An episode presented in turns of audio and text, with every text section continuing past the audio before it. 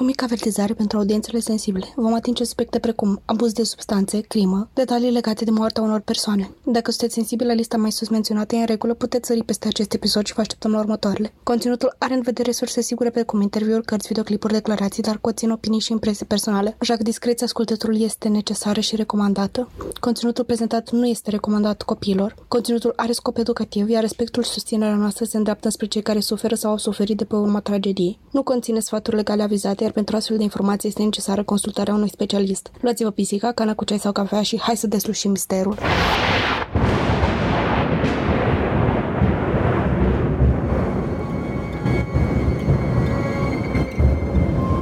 În toamna anului 2021, două pisici au început propriul lor podcast. Apoi au spus, pur, să se facă lumină în acest caz.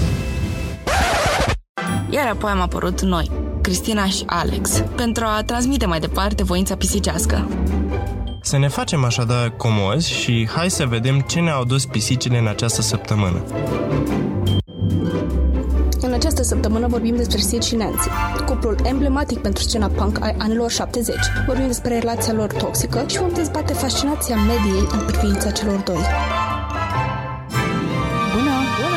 Bună! Bună! Avem uh, din nou astăzi o nouă voce, de fapt o veche nouă voce, ce anume, draga noastră, Alexandra a revenit pe, pe podcast. Hello guys, mulțumesc mult că m-ați primit din nou la acest podcast minunat. Sunt foarte excited să fiu aici. Noi mulțumim că ai venit. Abia așteptam să mai avem un episod împreună pentru că simt că cel trecut a funcționat foarte bine și abia aștept să intrăm în acest episod, mai ales după focurile sesiunii prin care tocmai am trecut. Da, am, am supraviețuit acestei, acestui război uh, numit sesiune, dar am ieșit victorioase bă, de acolo și putem spune că avem și noi o viață din nou și încercăm să ne bucurăm de ea. În sfârșit. Și dacă tot am ajuns aici, la final de războiul fiecărui student, cu toții știm cât de chinuitor poate fi câteodată, de cele mai multe ori, am zis să dăm rec la un alt episod, să vorbim despre subiectul de astăzi, despre care nu aș fi vrut să vorbesc cu nimeni altcineva în afară de tine. Simt că probabil e posibil să-ți placă, e posibil să-i cunoști pe cei doi protagoniști, dar uh, înainte să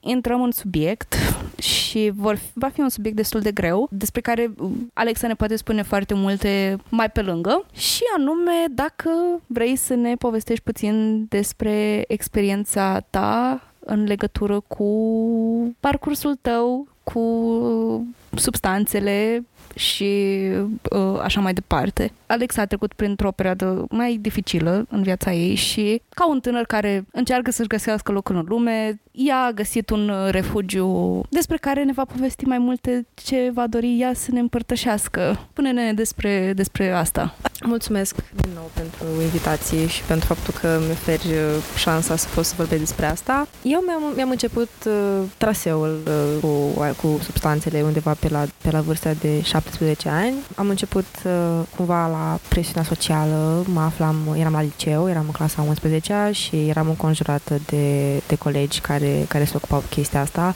Pe vremea mea erau uh, la modă petrecerile techno, uh, în care tinerii mergeau și consumau uh, pastile sau alte substanțe mult mai tari. Uh, eu pentru o foarte bună perioadă de timp am fost uh, împotriva acestor chestii, pentru că îmi vedeam colegii și vedeam cum erau ei după o zi, două, după ce consumau foarte multe substanțe și uh, am fost speriată la început, dar uh, cumva cu timpul adunând mai multe povești de la ei, uh, m-a, m-a, uh, am devenit și eu curioasă uh, și pe la 17 ani am început, uh, am fumat pentru prima oară, iarbă, dacă pot să, po- pot să folosesc aceste, aceste cuvinte pe canal, ok, mulțumesc, Cristina a dat din cap, a fost uh, și approved this. Și uh, am încercat pentru prima oară iarba, uh, nu pot să spun că mi-a plăcut neapărat la început, dar cumva văzând că n-am, n-am pățit nimic, uh, am continuat continuat să, să consum. Um, și am început să consum din, din ce în ce mai mult. La început pentru că îmi plăcea ce, ce stare îmi dădea, faptul că puteam să, puteam să mă gândesc la anumite chestii, mult mai clar faptul că mă liniștea, iar uh, cu timpul cumva mi-am dat seama de faptul că am început să,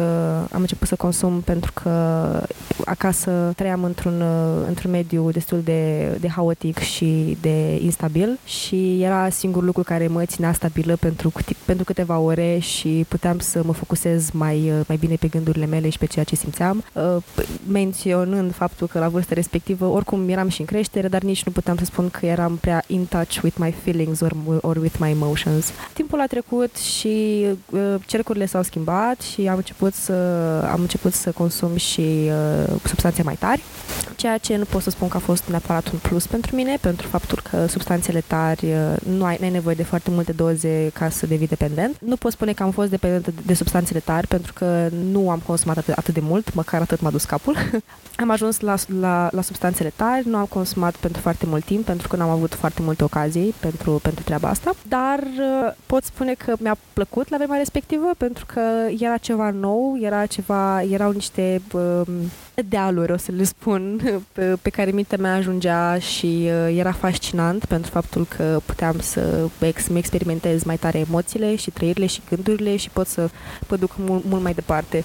Uh, țin să menționez că traseul meu, parcursul meu, cel puțin la început, cu, cu substanțele a fost uh, pur uh, experimental, pentru că îmi plăcea foarte mult cum gândeam atunci sau uh, uh, cum vedeam lucrurile. Uh, mai târziu, însă, momentul în care oamenii cu care consumam de obicei au început să dispară și având și cumva ajungând deja la un, la un timp la care consumam, cred că a intervenit un fel de o mică isterie în corpul meu și în mintea mea și am început să consum foarte mult singură, ceea ce a fost o greșeală, aș putea spune.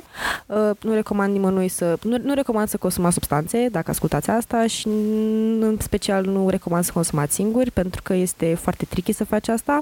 Uh, poate părea foarte all, all fun and games la început, pentru că ești tu cu tine și cumva tot așa te, te conectezi, să spunem, cu tine, dar pe o perioadă mai lungă de timp poate fi destul de... te poate, te poate afecta foarte tare, pentru că începi să... după asta începi să, să, să te pierzi pe tine, începi să pierzi conexiunea cu tine și îți crezi propria realitate, uh, dar total iluzorie față de realitatea pe care o trăim în viața de, în viața de zi cu zi, ceea ce este una din părțile și mai tricky. Mă rog, cumva revenind la parcursul meu, am început să consum mult timp singură. A fost și vremea pandemiei, care nu mi-a permis să mă văd cu oameni și puteam doar să fac roast de stash. După asta mi-am dat seama că am o problemă și că am devenit dependentă de la un punct încolo. Starea mea depindea foarte mult de, uh, de faptul de da, dacă aveam ce să consum în ziua respectivă sau nu, uh, cât de tare era sau uh, nu, sau dacă puteam să-mi fac rost de mai mult sau nu. Deja oamenii cu care consumam îmi agravau foarte tare starea mea emoțională și psihică pe care o aveam. Uh, și consumul și singură, acesta era un alt factor care a, uh, care a amplificat uh, stările nașpa. Mă rog, ideea este că, long story short, am ajuns după cam 3 ani de consum zilnic de diverse substanțe să mă las și în curând fac 2 ani de zile de când m-am lăsat. So, for everyone who's hearing this, dacă ai cumva o situație de genul acesta și, nu știu, te simți într-un impas și ai vrea cumva să te lași, este posibil, este greu. Ceea ce pot spune este că ai nevoie de, de oameni lângă tine, de oameni care să ai încredere și care să te susțină, care să înțeleagă ceea ce trăiești tu Adică dacă te simți confortabil să le povestești faptul că, hey, uite, I have this thing în care consum și cred că nu, nu mai e de mine, doar că nu știu ce să fac, nu mă pot descurca singur, e ok, ask for help. Cu oricine te simți confortabil, uh, you can do this și este posibil să faci asta. So, uh, I am here for you, chiar dacă doar mi-auziți vocea, dar să știți că se poate. Ce se ne pot spune despre um, accesibilitatea acestor substanțe? Pentru că oarecum mă gândesc că este și un punct în care perpetuezi acest comportament. Faptul că ai oameni care să le distribuie și să le facă atât de accesibile tinerilor. Uh, cum menționam și mai devreme, eu consum, am consumat foarte mult timpul liceului. Din păcate, tinerii au o predispoziție spre, spre a consuma aceste substanțe pentru că, într-adevăr, sunt foarte accesibile și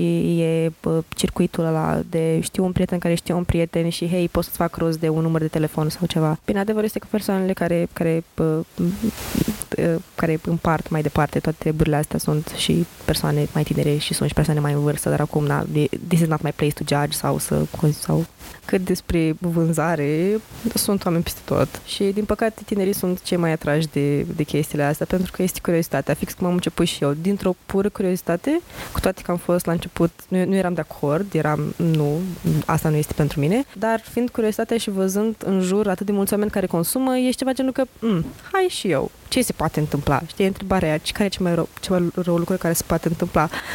Maybe in the beginning nothing, dar după ceva timp te vezi pe tine, știi, te trezești dimineața, te duci în oglindă și poate ai un moment de la o, o priză de, de, de, de conștiință și ceea ceva genul că cine sunt eu în fața oglinzii, ce s-a întâmplat cu mine, what's going on.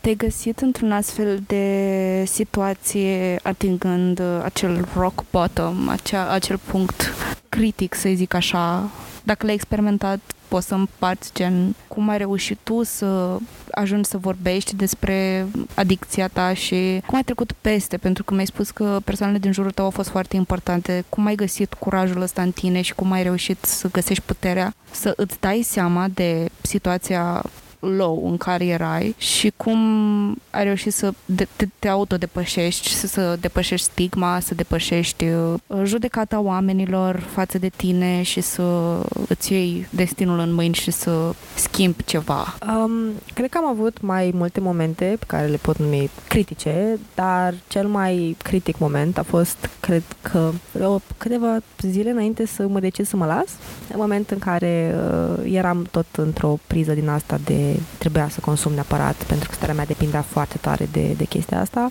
Iar uh, atunci părinții mei uh, au găsit uh, stash-ul acasă și am avut o discuție destul de neplăcută cu ei pentru că na, erau părinții mei care uh, își, își, și-au dat seama cu ce se ocupă copilul lor. Uh, aveam 20 de ani atunci uh, și a fost, uh, a fost șocul respectiv, uh, a fost, uh, a fost sentimentul meu de vinovăție pentru faptul că părinții mi-au descoperit treaba asta, dar uh, eu oricum atunci mă aflam într-o perioadă în care, în care încercam și eram disperată cumva să, să mă las, doar că persoanele pe care le aveam atunci, înainte să mă las în jurul meu, erau ceva genul că gata, nu, ăsta, asta ultima oară când fumăm, gata, de mâine nu. Și venea ziua de mâine, nu, gata, ăsta este ultimul și tot așa și tot așa, până când oamenii respectiv n-au, n-au vrut să facă nicio schimbare pe subiectul ăsta. Și cumva într-o, în disperarea asta de a, de a încerca să găsesc o persoană care să fie de acord cu mine, părinții mei care au aflat de, de această ocupație, undeva în jurul, în, pe,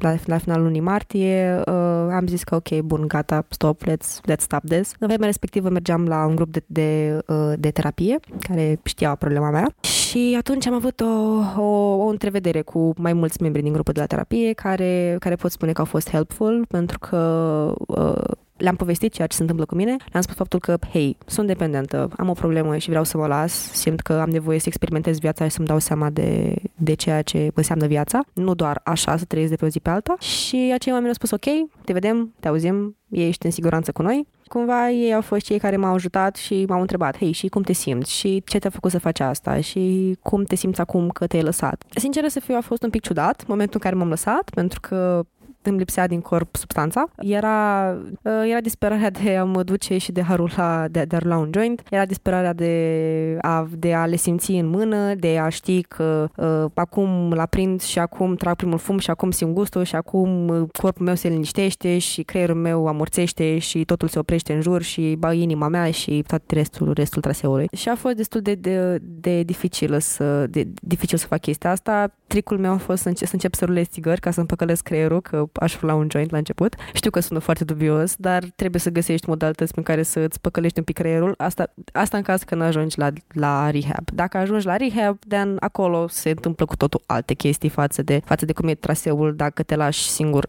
acasă pe metode tradiționale. Mie îmi place să mai glumesc un pic pe subiectul ăsta pentru că au trecut ceva, ceva ani de atunci și na, e, nu mai e atât de, de, de dureroasă rana. Asta, asta a fost una din chestii, uh, iar mai apoi a fost ciudat și în continuare cumva consider că e ciudat cu toate că a trecut ceva timp de atunci, faptul că a trebuit să învăț să trăiesc din nou. Uh, în momentul în care, în care consum foarte mult și în care îți creezi lumea iluzorie de care povesteam mai devreme, e foarte, e destul de greu să te, să te întorci cu picioarele pe pământ și să vezi ce se întâmplă în jurul tău de fapt, să vezi oamenii care, nu știu, poate și-au făcut griji pentru faptul că ai avut un comportament uh, evitant pe parcursul consumului, faptul că te-ai îndepărtat de prietenii tăi, de familie, de oricine. E, a fost greu să îmi refac uh, conexiunile cu oameni dragi, în primul rând cu familia, cu prietenii pe care aveam în perioada respectivă, cu oamenii pe care, pe care i-am ignorat foarte mult timp și nu pentru că aveam ceva cu ei, cât pur și simplu nu aveam suficient de multă energie să fac mai nimic. A fost greu să mă recalibrez cu facultatea, să pot să, să am o activitate să mă duc să, pe care să o fac. Um, și da, cumva m-am considerat, uh, am mai spus asta la un moment dat, m-am, m-am, m-am considerat ca un, ca un nou născut care învață viața din, din nou. Și cumva cam, cam așa e, dar uh, dacă n-aș fi avut, nu știu, oameni oameni lângă mine, probabil că ar fi fost și mai greu. În momentul în care, în care ai persoane lângă tine, cumva îți mai distrage atenția de la, de la nevoia respectivă de a fuma, ceea, de, de acea chestie recurentă pe care trebuie să o faci, trebuie să o faci și obsesia respectivă de a gata, în seara asta mă duc și fumez ceva și mă liniștesc și da, ideea este că trebuie să-ți, să-ți creezi noi, noi rețele neuronale și să-ți obișnuiești creierul să facă altceva, să înlocuiești fumatul cu, nu știu, o plimbare, de exemplu, seara. E cel mai basic exemplu, dar e și cel mai simplu exemplu, pentru că plimbările cei drept m-au ajutat. Seara mă duceam fiecare seară și mă plimbam timp de jumătate de oră, o oră, mă uitam în oraș, am învățat orașul pe de rost, cu toate detaliile, cu toate clădirile, nu contează, it's fine, dar măcar știu că acea oră de plimbare m-a, m-a ajutat. După asta mi-am găsit un job, am început să intru în contact cu oameni. Vreau să vă zic că mi-a fost foarte greu. Eu oricum sunt de fel o persoană anxioasă, eram o persoană foarte anxioasă oricum pe perioada respectivă și mi-era foarte greu să vorbesc cu oamenii. M-am dus într-un job fix în care să discut cu oameni oameni ca să dau fix piept cu cea mai mare problemă pe care o avem atunci și m-am reintegrat în societate. Oamenii n-au știut că eu am, am trăit treaba asta, pentru că la început a știu, au, au știut foarte mulți oameni, pentru că, într-adevăr, persoane, tip, tinerii, mă rog, persoanele în general care consumă sunt, sunt, sunt super stigmatizați și sunt considerați oameni răi și oameni care fac probleme și oameni care ar putea să te, să, să te aducă înapoi pe drumul ăsta și să își bace coada cumva. Așa că, da, la început știau doar, doar foarte puține persoane de, de această treabă, dar am, a trebuit să iau contact din nou cu societatea, cu oamenii, să-i învăț, să mă uit la ei, uh, să pot să le zic uh, să, să pot să comunic cu ei ca să văd cum mă descurc mai departe. După asta timp a mai trecut, să spunem că pe, pe planul ăsta să eram ok, uh, iar după asta a venit perioada în care m-am simțit suficient de confortabil încât să împărtășesc povestea mea. Da, nu mai știu, cred că la un an și ceva, oricum, relativ recent am început să discut despre treaba asta mai, mai deschis și da, pot să spun faptul că mi este cumva frică și acum să zic cu voce tare faptul că, hei, știi, timp de câțiva ani de zile eu am consumat în cantități destul de mari și faptul că nu mai știam care ce e real și ce nu și că m-am dus foarte mult timp la terapie pentru că voiam să mă las, dar nu puteam că mi era comod. Și, na, după asta toate conștientizările pe care le-am avut legate de mine, legate de ce am făcut asta, dar mă rog, asta este altă poveste. Dar da, în continuare mi este frică de imaginea, cumva de imaginea pe care ceilalți o pot avea pas, legată de mine când le povestesc, povestesc chestia asta, dar în același timp am făcut pace cu mine și este o parte din, din trecutul meu. A trecut ceva timp de când am schimbat treaba asta, iar pentru mine contează cel mai mult asta. Oamenii care mă iubesc și care știu ce cu mine sunt aproape de mine și înțeleg cât de important e asta pentru mine, iar cel puțin cine consideră altceva despre mine, atunci este problema lor. E probabil că eu prin povestea mea uh, trigăruiesc ceva din ei, o frică sau ceva anume, dar asta nu înseamnă că sunt ceea ce consideră ei. Așa că, na. Uh, da, ai prezentat tu, știu că la un proiect la facultate, un interviu cu o prietenă de-a ta. Uh, dacă vrei ne poți spune și despre ea. Și era în acel interviu, am avut uh, de făcut un reportaj despre un caz anume, ca și context, să știți și voi în ce context a fost acest, acest proiect. Și a avut o prietenă de ei și o spus în acel reportaj, mi-a rămas în minte și nu e neapărat că nu știu chestia asta, dar mi-a reamintit uh, încă o dată și încă o dată că oamenii care au trec prin adicție sau au trecut prin adicție uh, pot fi frații noștri, surorile noastre, părinții noștri, prieteni de-ai noștri despre care nu știm ce se întâmplă când închid ușa sau cu alți, alți oameni și e important oarecum să păstrăm și această portiță deschisă și să nu demonizăm uh, uh, această această parte a societății, acest oamenii cu adicție și oamenii care suferă de această boală la urma urmei, că este în mod clinic uh, acceptată ca o boală și trebuie tratată ca atare. Ai avut parte de experiențe în care ai fost stigmatizată sau în care pur și simplu oamenii au avut o altă aportare față de tine, au avut o altă atitudine față de tine după ce le-ai împărtășit această experiență? Da, legat de prietena mea despre care, care i-am luat un interviu, ea lucrează cu, cu, acei, cu acești oameni, uh, cumva și ea din această, din, vrând să, să își vindece o rană mai, uh, mai veche, tot legată de adicție. Și, într-adevăr, persoanele cu adicție pot fi oricare oameni pe care, pe care îi vedem, familie, prieteni, oricine. Și este foarte important să, să just check up on our, on our friends or on our families, pentru că niciodată nu știi, de obicei oamenii aleg să se ascundă și să nu vorbească despre, despre treaba asta pentru că le este rușine, pentru că asta este ceea ce uh, ni se spune în, în societate, faptul că ar trebui să-ți fie rușine că faci asta, când de fapt, nu știu, și eu și alți oameni foști prieteni de-ai mei, oameni cu care am stat foarte mult timp, um, făceau asta dintr-o mare durere pe care o aveau, probabil, nu știu, acasă, în relațiile cu ceilalți, diverse motive, fiecare are motivele lui până la urmă. Dar da, ar trebui, dacă, dacă avem cum, dacă avem oameni apropiați, ar trebui să punem o întrebare și să fim, hei, ești bine, ce se întâmplă și să întrebăm, să vedem. Poate poate, poate putem fi stâlpul de încredere a, a cuiva. Iar legat dacă am fost stigmatizată, eu am ales cumva să îmi spun povestea după ceva timp, după ce m-am, m-am împrietenit cu diversi oameni Uh, pentru, tot așa, din, din frica de a, de a, nu, de a nu-i pierde și de a nu mă ignora cumva. Bine, aici vin și my abandonment issues, but that's another story.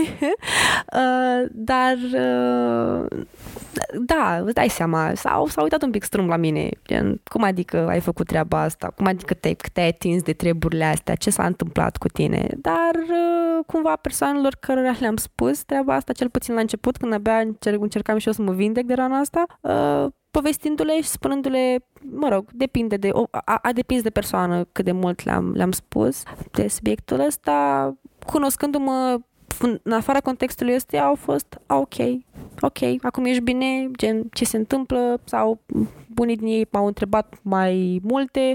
Eu am obiceiul să uh, să glumesc pe subiectele astea pentru că it helps. Aceasta este mică practică din terapie, să, să, fa- să faci cumva, să râzi cumva pe seama unor, unor povești. Nu, nu, au, au unei game mici de povești. Uh, mă rog, ideea este că depinde foarte mult cum o prezinți povestea. Ok. Și mă rog, le-am mai povestit una alta din ceea ce am mai trăit, dar din fericire nu am avut până acum oameni care să-mi întoarcă spatele de tot în momentul în care le-am spus că, hei, m-am, m-am, m-am confruntat cu o adicție. Am, uh, din punct de vedere, eu personal am avut noroc uh, și am avut parte de oameni super înțelegători și sunt super recunoscătoare pentru asta, pentru că m-a ajutat foarte mult să pot să merg mai departe în, uh, în, în par, pe parcursul meu și o lucru care m-a surprins în momentul în care am povestit despre treaba asta a fost că am descoperit și mai mulți oameni oameni la care nu mă așteptam să se confrunte cu treaba asta și am putut să șeruim poveștile noastre și să mai aflăm câte ceva de la celălalt și să ne ajutăm poate cumva. Adică nu știu exact în ce măsură, dar uh, cât vorbim despre asta și știind că nu ești singur, a fost liniștitor. Așa că, da. La urma urmei, suntem produse ale experiențelor noastre trecute și ceea ce suntem acum suntem din cauza că am trecut prin chestii și cu toate că o adicție nu trebuie să treci într-o adicție ca să fii o persoană de treabă. Glumesc. Dar uh, cumva este o experiență care te-a construit ca om, ți-a dat o altă perspectivă asupra vieții, ți-a dat alte pers- perspective asupra situațiilor ăstora și, cum, zi, cum discutam astăzi uh, la facultate cu un coleg, uh, cu cât vorbim mai, multe de, mai mult despre asta, cu atât nu neapărat că normalizăm, mai găsim printre noi oameni care se luptă cu viața, efectiv, de pe o zi pe alta și ajutăm când vorbim despre asta. Trece o persoană prin asta până nu-ți spune și e șocat la început, dar e greu și pe experiența vieții, mai ales acest flux de informații și acest, uh, această agitație în care trăim în zilele noastre, pentru experiența vieții e destul de, de dificilă și cu cât o trăim împreună, împărtășind lucrurile astea, cred că ajută oamenii. Și cel puțin așa îmi place mie să cred. Pe mine mă ajută. Bănesc că și tu oarecum te-a ajutat prin a-ți procesa ce-ai trecut. Ai prim, primit și o altă perspectivă din a terță parte despre experiența ta și probabil te-a ajutat și asta și când mi-ai spus, mi-ai spus zilele trecute când dată faci 2 ani de când ești clean și I'm, sunt atât de mândră de tine. I'm so fucking proud of you, girl. Adică eram super happy pentru tine, pentru că I know it's a huge thing și you literally beat the odds. Ai fost acel, acel procent din statistică care a reușit și care ai biruit prin această luptă, prin acest război îngrozitor care, în care cred că nu ți-a fost ușor și mă bucur foarte mult pentru tine. Și piesa aia gen Go little rock star. Asta vreau, vreau să zic și eu mulțumim foarte mult pentru că ai fost deschisă și apreciez enorm de mult, nu numai că ai avut încredere în mine să-mi spui lucrul ăsta, pentru că știi, Iona, că spui tu că ești ok să vorbești cu asta și că you comfy talking about it și că nu ai nicio problemă să împărtășești oricât de mult din călătoria ta, dar e un lucru mare să ai încredere într-o persoană, să-i spui mai multe sau chiar să și menționezi despre lucrul ăsta. Și îți mulțumesc și că ai venit aici și că ești dispusă să împarți această poveste în mod statistic la vreo 200 de oameni în prima săptămână, s-ar putea să fie mai mulți după prima săptămână sau prima lună când cum primesc eu statisticile de pe Spotify. Și sper să ajungă cel puțin mesajul tău și povestea ta la cine trebuie și sincer, cam asta ar fi concluzia, să aveți încredere în comunitatea în care sunteți, pentru că s-ar putea să găsiți oameni care să împartă experiențele grele ale vieții odată cu voi. Și e, e uimitor ceea ce, ce, ce poate face un, un sentiment de comunitate. Și asta pavează drumul uh, către um, subiectul de astăzi, în care vorbim despre tot așa doi tineri uh, Sid and Nancy, pe numele lor. Îi cunoașteți, sunt faimoși Sid and Nancy, uh, despre care se vorbește absolut peste tot. Îi, auzi, îi auziți menționați în seriale, în filme, sunt filme după ei. Dacă ați auzit de trupa Sex Pistols, sunt sigură că ați auzit și de Sid and Nancy și viceversa. Uh, dar vă spun mai multe despre ei uh, în cele ce urmează. Începem întâi cu povestea uh, lui Nancy. Vor exista aliasuri pentru anumite, uh, anumite personaje, dar o să vă, vă zic, o să mă refer în principal la ții de Nancy pe porecla lor, pentru că așa se referă familia lor, prietenilor și toată lumea. Uh, vorbim întâi despre Nancy Laura Spungen, care s-a născut la 27 februarie. Ia uite, îndată ziua ei. Uh, în 1958 și a fost iubită a muzicianului englez Sid Vicious și în consecință a devenit o figură uh, proeminentă a scenei punk rock din anii 70. Nancy Laura Spungen s-a născut în Philadelphia, Pennsylvania, la părinții ei uh, Frank și Deborah Spungen și a început, uh, și a început viața cam cu stângul. Când era copil a avut uh, o cianoză severă și a murit, aproape a murit din cauza lipsei de oxigen la naștere, fiind uh, sufocată de cordon umbilical. După examinări amănunțite, din fericire nu a avut foarte mari uh, leziuni cerebrale și a fost externată la spital după 8 zile de, de la naștere. Detalii care mi s-au părut importante pentru că unii oameni spun că chestia asta a influențat comportamentul ei de după. Nu confirm, nici nu neg. Dar trecem mai departe și vorbim despre familia ei care era una modestă, din clasa de mijloc, locuia într-o suburbie a Filadelfiei. Tatălui uh, Nancy a fost un vânzător ambulant, iar mama ei a deținut mai târziu un magazin de alimente organice numit The Earth Shop. Mediul familiar nu era ceva ieșit din comun. Erau o familie normală, liniștită, de evrei, care pur și simplu își trăiau viața în ciuda greutăților prin care trecea copilul Nancy, care era un bebeluș foarte dificil. Sunt tot felul de povestioare cu copilăria lui Nancy. Adesea făcea crize de plâns, aparent fără motiv, făcea foarte multe tantrumuri de furie care durau până târziu noapte. La vârsta de 3 luni, un medic pediatru i-a prescris uh, barbituric lichid, dar uh, în ciuda acestui medicament destul de tare, comportamentul ei violent a persistat. Într-un interviu, mama lui Spungen a declarat, citez, Știu că este normal ca bebelușii să plângă. Dar Nancy nu făcea altceva decât să țipe, încheie citatul. Din punct de vedere academic, se descurca foarte bine. La școală era ok. Cu toate că avea foarte puțini prieteni în timpul anilor de școală primară. Nancy a continuat să fie același copil temperamental, manifestând un comportament violent față de sora ei mai mică Susan, cu toate că a fost foarte grijulie cu fratele ei mai mic David. Este descris că într-un incident care l-a implicat pe psihiatru ei, uh, Nancy a început să îl bată frenetic. Motivul pentru care îl bătea a fost că se comporta în felul ăsta doar pentru că pentru a avea parte de mai multă atenție. Și cred că îmi dau seama de, din ce parte vine această descriere. A avut dreptate uh, ca Nancy să-l bată, eu zic că da, pentru că acel medic era unul oribil și total neprofesionist. Vedem mai târziu de ce. Dar nu aș da nici foarte mare crezare acestui incident. Poate fi pus ca și un motiv gen de un motiv de a exagera situația în care era Nancy, dar unele surse spun că s-a întâmplat, unele surse, surse spun că este un incident de pus la îndoială, dar oricum orice poveste vine cu o sămânță de adevăr și cred că există ceva în povestea asta care ar putea fi bazat. Acum nu știu, faceți ce vreți. Mai este și o altă povestioară în care Nancy și-a ucis o dădacă cu o foarfecă, dar asta mi se pare mult prea wild, mult prea departe. Așa că dacă ar fi o poveste din astea două pe care să o credeți, credeți aia cu psihiatru. Și vedem mai târziu și de ce. Eu sunt doar amazed de faptul că, exist, că ar putea, cineva ar putea să creadă că și-a omorât de dacă. Adică, bine, există în lume cazuri în care copii mici au omorât persoane adulte, indeed, dar pentru mine e poate un pic greu de crezut. I mean, cât instinct să aibă copilul să știe unde să bage foarfeca aia încât să ucide acea persoană. Să știi că și eu cred că această povestioare este exagerată. Trecem mai departe, când Nancy avea deja 11 ani, vă dați seama, deja cu un uh, psihiatru, pediatru și uh, un odădacă la activ. La 11 ani mi se pare foarte împlinită.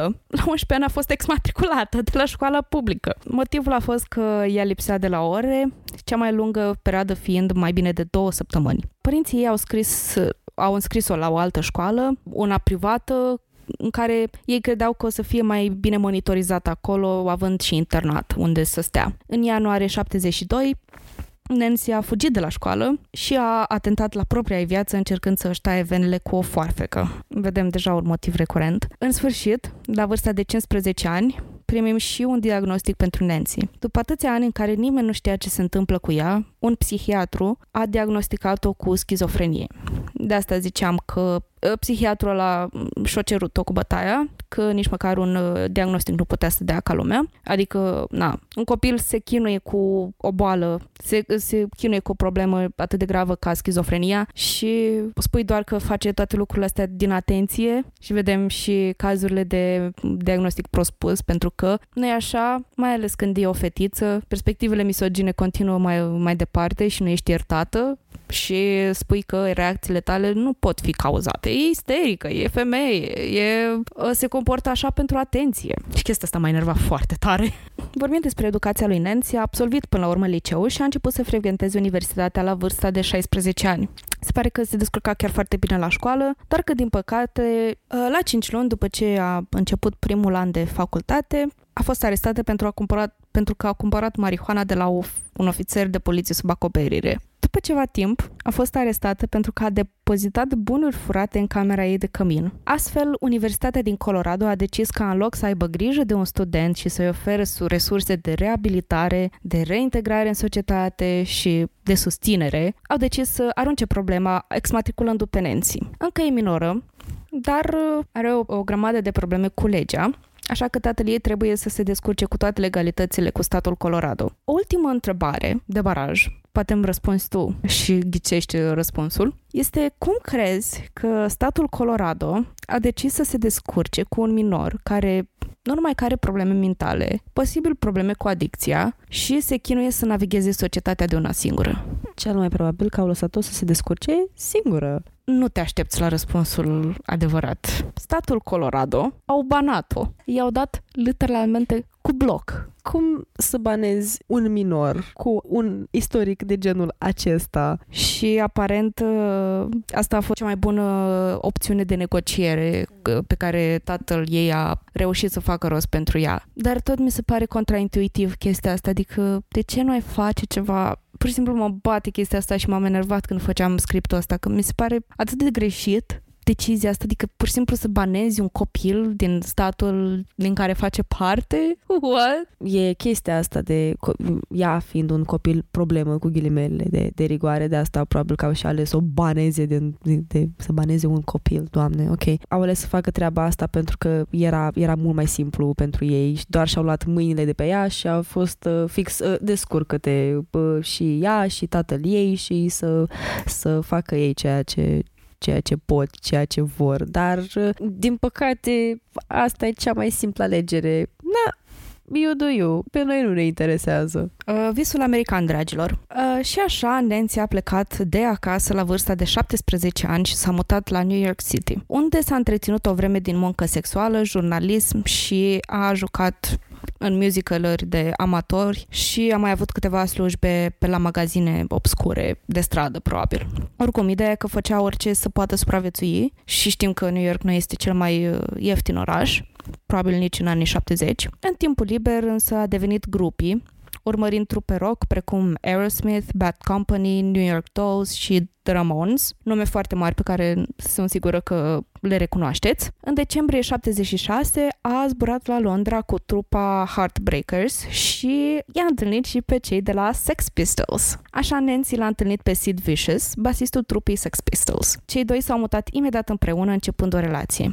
Din punctul ăsta, Nancy era și ea foarte cunoscută în scena punk rockului, fiind prezentă la orice co- concert rock, membrii trupelor o cunoșteau destul de bine. Oricum, pe atunci mi se părea că scena concerturilor era și foarte diferită, adică mi se părea mult mai intimă, mai uh, asociată mai mult cu o scenă indie, așa, foarte, uh, cu o comunitate foarte strânsă, foarte um, exclusivistă oarecum, dar nu din intenție, ci mai mult pentru că așa era văzută. Probabil era și vorba ta puțin stigmatizată de societate și uh, roacerii. Așa că la un moment dat și fanii trupelor aveau la rândul lor fanilor. Viața pe care o ducea Nancy însă pare visul oricărei fete care e fanul unei trupe. Și mai ales că a ajuns să se deituiască, să se întâlnească cu un membru al trupei ei preferate și cu prospecte de a ajunge fericiți până la adânci bătrâneți. Dar nu era chiar așa. Cei doi se pare că aveau una dintre cele mai toxice relații despre care ați auzit vreodată, pe lângă că se încurajau unul pe altul în dependența de droguri, în special abuzau de heroină, aveau un comportament agresiv unul de față de altul. O să dezvoltăm asta și mai târziu după ce îl cunoaștem și pe Sid Vicious. Adesea din camerele lor erau raportate certuri și uneori chiar și altercații fizice, dar desigur când acestea erau raportate și mai ales când faci parte dintr-o trupă faimoasă, poliția vine să îți ceară autograful, nu să te aresteze sau să îți ceară explicații. Nu a durat mult ca tabloidele să se lege de Nancy, dându-i porecla de Nauseous Nancy, s-ar traduce un fel de Nancy cea enervantă, pentru modul ei sălbatic de a se comporta în public. În ianuarie 1978, Sex Pistols s-au despărțit și după astfel de veste crede că, ok, a ieșit din scena de muzică de rocăreală și vrei să-ți pui și tu viața la punct sau să îți stabilești tu o, un parcurs în viață. Cei doi s-au mutat uh, la New York și și-au luat camera 100 la hotelul Chelsea. Uh, cazarea a fost înregistrată ca domnul și doamna John Simon Ritchie, care era numerele al lui Sid Vicious. Dar uh, până să trecem mai departe, ar fi bine să facem puțin să o trecere în revistă în legătură cu domnul Sid și vorbim și despre trupa din care a făcut parte. John Simon Ritchie s-a născut la data de 10 mai 1957 în Lewisham, la tatăl John și Anne Ritchie. Nu a făcut parte dintr-o familie foarte avută. Anne a abandonat școala și s-a înrolat în uh, armata britanică, unde l-a întâlnit pe tatălui Sid, John Ritchie. John Ritchie a fost gardian la Palatul Buckingham și trombonist semiprofesionist pe scena jazz londoneză. La scurt timp după nașterea fiului lor, el și mama sa s-au mutat în Ibiza. Acolo îl așteptau pe tatăl familiei, dar uh, nu au mai, a mai apărut și nici nu le-a oferit uh, sprijin financiar. Anne a început să vândă marihuana pentru a se descurca. Cu ajutorul ambasadei britanice din Spania, uh, ea s-a întors înapoi în Anglia și a înscris fiul la școală și au început o viață cât se poate de normală. În 1965, Anne s-a căsătorit cu Christopher Beverly, care a murit șase luni mai târziu din cauza unei insuficiențe renale. Annie și Sid s-au mutat dintr-un loc în altul, au locuit în scurt timp în Bristol și Clifton, apoi s-au stabilit în Hackney, în estul Londrei, unde John și-a continuat uh, studiile. Până în 1973, viața lui Anne a fost uh, consumată de dependența ei de heroină și opiacee. Până în punctul în care nu mai știa absolut nimic despre fiul ei, despre parcursul lui academic, ce făcea el la școală, unde și cu cine mai umbla. În același timp, Sid uh, frecventa o școală profesională dedicată tinerilor care provin din situații dificile. Deja vedem o mică, o mică diferență între modul din care SUA și UK abordează astfel de cazuri. Putem să ne uităm urât la unul dintre aceste două cazuri, și anume la SUA. Nu o să fiu subtilă. În timp ce se afla la Kingsway, uh, școală despre care vă spuneam mai devreme, practic încerca să învețe minimum minimorum ca să treacă de școală și să aibă măcar la mână învățământul de bază ca să se poată descurca cu asta. Um, și în acest timp John s-a confesat uh, unui consilier de la acea școală că avea o ideație suicidală. Um, aici se mai raportează și niște incidente în care Sid avea ocupații morbide, în care tortura și ucidea pisici. Acum nu știu exact cât de mult să dau crezare acestor incidente. Mi se pare o narrativă împinsă mai mult de uh, cei care încearcă oarecum să dramatizeze viața lui. Pot fi sau nu reale, nu mă pro, pot pronunța cu veridicitate în legătură cu veridicitatea acestor povestioare, dar ele există. Dar oricum, când John a ajuns la vârsta de 16 ani, Anne l-a dat afară din casa ei. În 1973, Sid l-a întâlnit pe colegul său de la Kingsway, John Linden, care a făcut cunoștință cu prietenii lui, și anume John Gray și John Wardle. Așa au devenit cunoscuți pe plan local sub numele de The Four Johns, cei patru Johnny, mai, pe, mai pe românește au renunțat uh, la școală și au început să locuiască ilegal în diverse locuri sumbre. Trei dintre cei patru Jones își vor lua apoi porecle și de aici ia naștere numele uh, protagonistului și anume Sid Vicious. De fapt, uh, Sid îl chema pe hamsterul lui Linden, iar după ce hamsterul l-a mușcat pe Sid, i-a rămas această poreclă, care a prins foarte bine. Chitaristul Steve Jones a fost poreclit Johnny Rotten, și Sid l-a poreclit pe John Wardle, Jawabo. Și de acum ne vom referi la aceste persoane după poreclele lor. Cei patru au început să frecventeze King's Road din Chelsea, Londra. La acea vreme King's Road era, și de fapt și acum este cunoscută, dar uh, i s-a pierdut puțin din magia care și revoluția care exista pe, pe vremea în anii 70 și ideea că King's Road era renumită pentru aceste mișcări artistice, tinerești și așa mai departe era epicentrul uh, și supranumit uh, Swinging London. Dacă vă reamintiți din episodul cu John Lennon, când vorbeam despre această înflorire a tineretului din anii 70 în Londra, practic King's Road era hotspotul, era acolo unde se întâmpla toată forfota și acești tineri, acești Johnny, au fost uh, părtinitori la această expansiune a muzicii și a modei caracteristice anilor 70. Uh, locul lor preferat, unde le plăcea să meargă și să performeze, era uh, magazinul de haine al lui McLaren și Vivienne Westwood. Acolo Vicious a întâlnit-o pe expatriata americană Chrissy Hind, înainte ca aceasta să își formeze grupul The Pretenders, a încercat, dar nu a reușit să-l convingă, convingă pe Vicious să se căsătorească cu ea pentru a obține permis de muncă în uh, UK. Desigur, într-o căsnicie de interes, cum, cum se practică de obicei pentru vize uh, și nu neapărat într-un mariaj real. În fine, Rotten și cu Sid au început să cânte cover-uri după Alice Cooper, iar oamenii le dădeau uh, bani uh, ca să se oprească. Cel puțin așa povestește Rotten.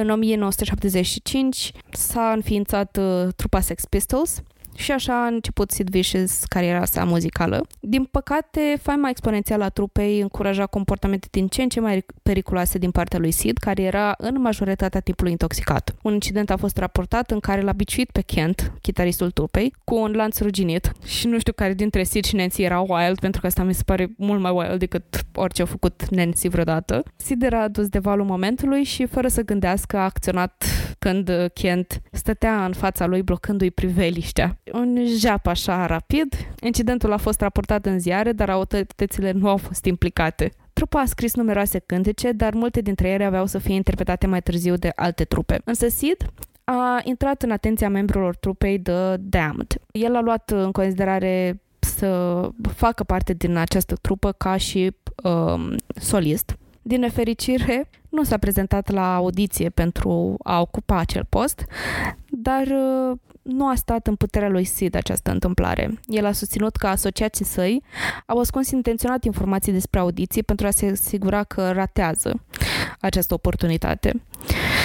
Pe 20 septembrie 1976, el a apărut cu Susie and the Banshees cântând la tope la primul lor concert din 100 Club Punk Special din Oxford Street, Londra, la un festival de două zile fondat de McLaren. A doua zi a performat la spectacolul celor de la The Damned, beat și drogat cu afetamine, a aruncat paharul pe scenă, încercând să-l lovească pe Vanian, cel pe care îl considera responsabil de ratarea audiției. Partea bună e că a ratat și nu l-a lovit pe săracul om, dar, din păcate, incidentul a rezultat prin orbire la un ochi a unei femei din public. Vicious a fost arestat și încarcerat la centrul de detenție preventivă. În februarie următorul an, Glenn Matlock a fost dat afară din trupă. Motivele sunt diferite, fiecare membru are varianta sa. Adevărul e că tensiunile din trupă creșteau și colaborarea devenea din ce în ce mai greoaie. Niște băieței care erau mai mereu beți și drogați nu erau în cea mai bună stare mentală și conflictele stăteau la orice colț. Dar în funcție de ce variantă asculți, motivele sunt fie că îi plăcea trupa de Beatles și aparent punkul și cu Beatles și erau rivali și aparent um, Glenn era fan înfocat al trupei The Beatles. Trupa The Beatles era considerată un fel de moarte a punk rockului sau împotriva ceea ce punk rockul era stătea pentru. Uh, Matlock spunea că a demisionat, că se săturase de toate prostiile Într-un documentar al, uh, despre membrii trupei, ei au declarat că au existat uh, tensiuni mai mult între Matlock și Rotten, dar Matlock spune că aceste tensiuni au fost agravate de McLaren, care dorea să genereze haos în trupă ca mecanism creativ și ca modalitate de a construi imaginea trupei. McLaren a vrut ca Matlock să plece și să fie înlocuit cu Vicious, spunând că dacă Johnny Rotten este vocea punkului, atunci Vicious este atitudinea. Sid a devenit super dedicat trupei Sex Pistols. Nu lipsea de la niciun concert și era încurajat să fie cât de beat, intoxicat și dezordonat era posibil. Wabble spune că, citez, Sid a fost oferit ca un miel de sacrificiu de către oamenii implicați cu trupa. Încheie citatul. Practic, comportamentul lui era încurajat de impresarii săi. În martie 1977, Sex Pistols au semnat un contract cu AMN Records. Pentru a sărbători această oportunitate, au devastat birourile companiei, iar apoi au organizat o petrecere privată la Speakeasy, un club și restaurant frecventat de membrii consacrați ai scenei muzicale londoneze. Membrii Sex Pistols l-au confruntat pe DJ-ul BBC Bob Harris. Ca și context, el era prezentatorul emisiunii de TV Old Grey Whistle Test și în emisiunea aia se prezenta muzica care nu era atât de bine cunoscută pe scena populară. O mai mult prezenta muzică indie care urma să intre în ascensiune și le ofera această platformă la TV să devină mai cunoscută și ce s-a gândit trupa Sex Pistols că trebuiau să facă ca să apară la emisiune au decis să acționeze în stilul lor caracteristic. L-au blocat pe Harris în spatele unui bar cu sticle sparte în mână, cerându-i să știe când vor apărea la emisiune. Asta a rezultat o bătaie în acel bar. Sid Vicious i-a înfipt o sticlă spartă în fața inginerului de înregistrări de la BBC, George Nicholson. Harry a fost salvat de securitatea de acolo, care s-a grupat în jurul lui și l-a escortat afară din club, unde au constatat că poliția trebuia implicată neapărat și rapid. Niciunul dintre membrii nu a fost arestat, dar a doua zi AMN au întrerupt contractul și Capital Radio a banat a interzis toată muzica Sex Pistols de pe posturile sale, which is a shame. It is funny faptul că, mă rog, au fost banați în, până la urmă cu toată treaba asta. Dar, bine, și comportamentul lor era, era total, era extrem. Adică, da, ok, numele vostru și ceea ce, ceea ce voiau ei să promoveze prin muzica lor și prin toată treaba asta. Dar, come on, guys, just fiți rezonabil cu ceea ce, cu ceea ce aveți în, în jur, pentru că nu toți oamenii sunt la fel și trebuie să ai mică sensibilitate la context, că nu te duci să ameninți oamenii cu sticle sparte, mai ales când ai și antecedente. Dar, da, cumva și, știi, lumea iluzorie de care povesteam mai devreme, cu oamenii erau într-un cerc de vicios din care nu i mai scotea nimeni unfortunately. Asta este pusă sub atitudinea punk. Iați ce vrei cu mâna ta, chiar dacă asta înseamnă să pierzi totul. Sid a susținut primul său concert cu Sex Pistols la, la 3 aprilie 1977 la The Screen on the Green. Uh, debutul său a fost filmat de Don Letts și apare în uh, Punk Rock Movie. Dar el nu știa să cânte bine și nici nu avea foarte multă experiență la bas, așa că chitaristul Steve Jones a cântat la bas pe albumul de debut a trupei Nevermind the Bollocks, Here's the Sex Pistols. Da, asta a fost titlul albumului. Lui Vicious i s-a permis să cânte la bas pe o singură piesă, intitulată Bodies, dar contribuția sa a fost mai târziu supratitrată de Jones. Dar să nu vă gândiți că era foarte interesat să învețe. Sid lipsea de la majoritatea repetițiilor și sesiunilor de registrare ale trupei, în parte și motivate că a fost uh, internat la spital cu hepatită. Cauza hepatitei este destul de intuitivă, consumul de droguri intravenoase i-au făcut terci ficatul. I l-au făcut pate. În acest moment, Vicious folosea heroină, uh, zvonurile spunând că mama sa era chiar furnizorul acestora. Vicious i-a spus că drogurile erau ale mamei lui, de obicei. Dar lucrurile bune se află la orizont pentru Sid. Apare în peisaj Nancy Spungen, o, grupe america- o grupie americană care acum locuia la Londra. Avea un trecut cu probleme psihice și care era și ea, în mod coincident, dependentă de heroină. Foarte multe în comun cei doi și lucrurile perfecte pentru a închega o relație. Nancy a pus inițial ochii pe Rotten, care avea mai facil accesul la droguri, pentru că își făcea și un venit din distribuția acestora. Cu sau fără Rotten, Nancy se descurca oricum singură, întreținându-se din munca de dansatoare din cluburi și procurând droguri pentru muzicienii care se aflau pe scena Kings Road. După ce s-au întâlnit, ea și Vicious au fost de nedespărțit. Asta a cauzat probleme în trupă, ai care membrii nu o plăceau deloc. De aici și porecla de mai devreme cu Nojos Nancy. McLaren a recunoscut că a plănuit să o răpească și să o forțeze să se urce într-un avion înapoi în Statele Unite. Cei doi aveau o relație ciudată. Vicious era foarte atent și grijuliu când Nancy era bolnavă și se comporta timid și politicos cu mama ei. Pe de altă parte, Nancy era cunoscută ca fiind abuzivă verbal și fizic. Este posibil ca Sid să fi facilitat prostituția ocazională a lui Nancy pentru bani. Potrivit soției lui Rotten, Vicious o lovea deseori pe Nancy, care a recunoscut că bătăile au fost încasate de la străini care proveneau de fapt de la Sid.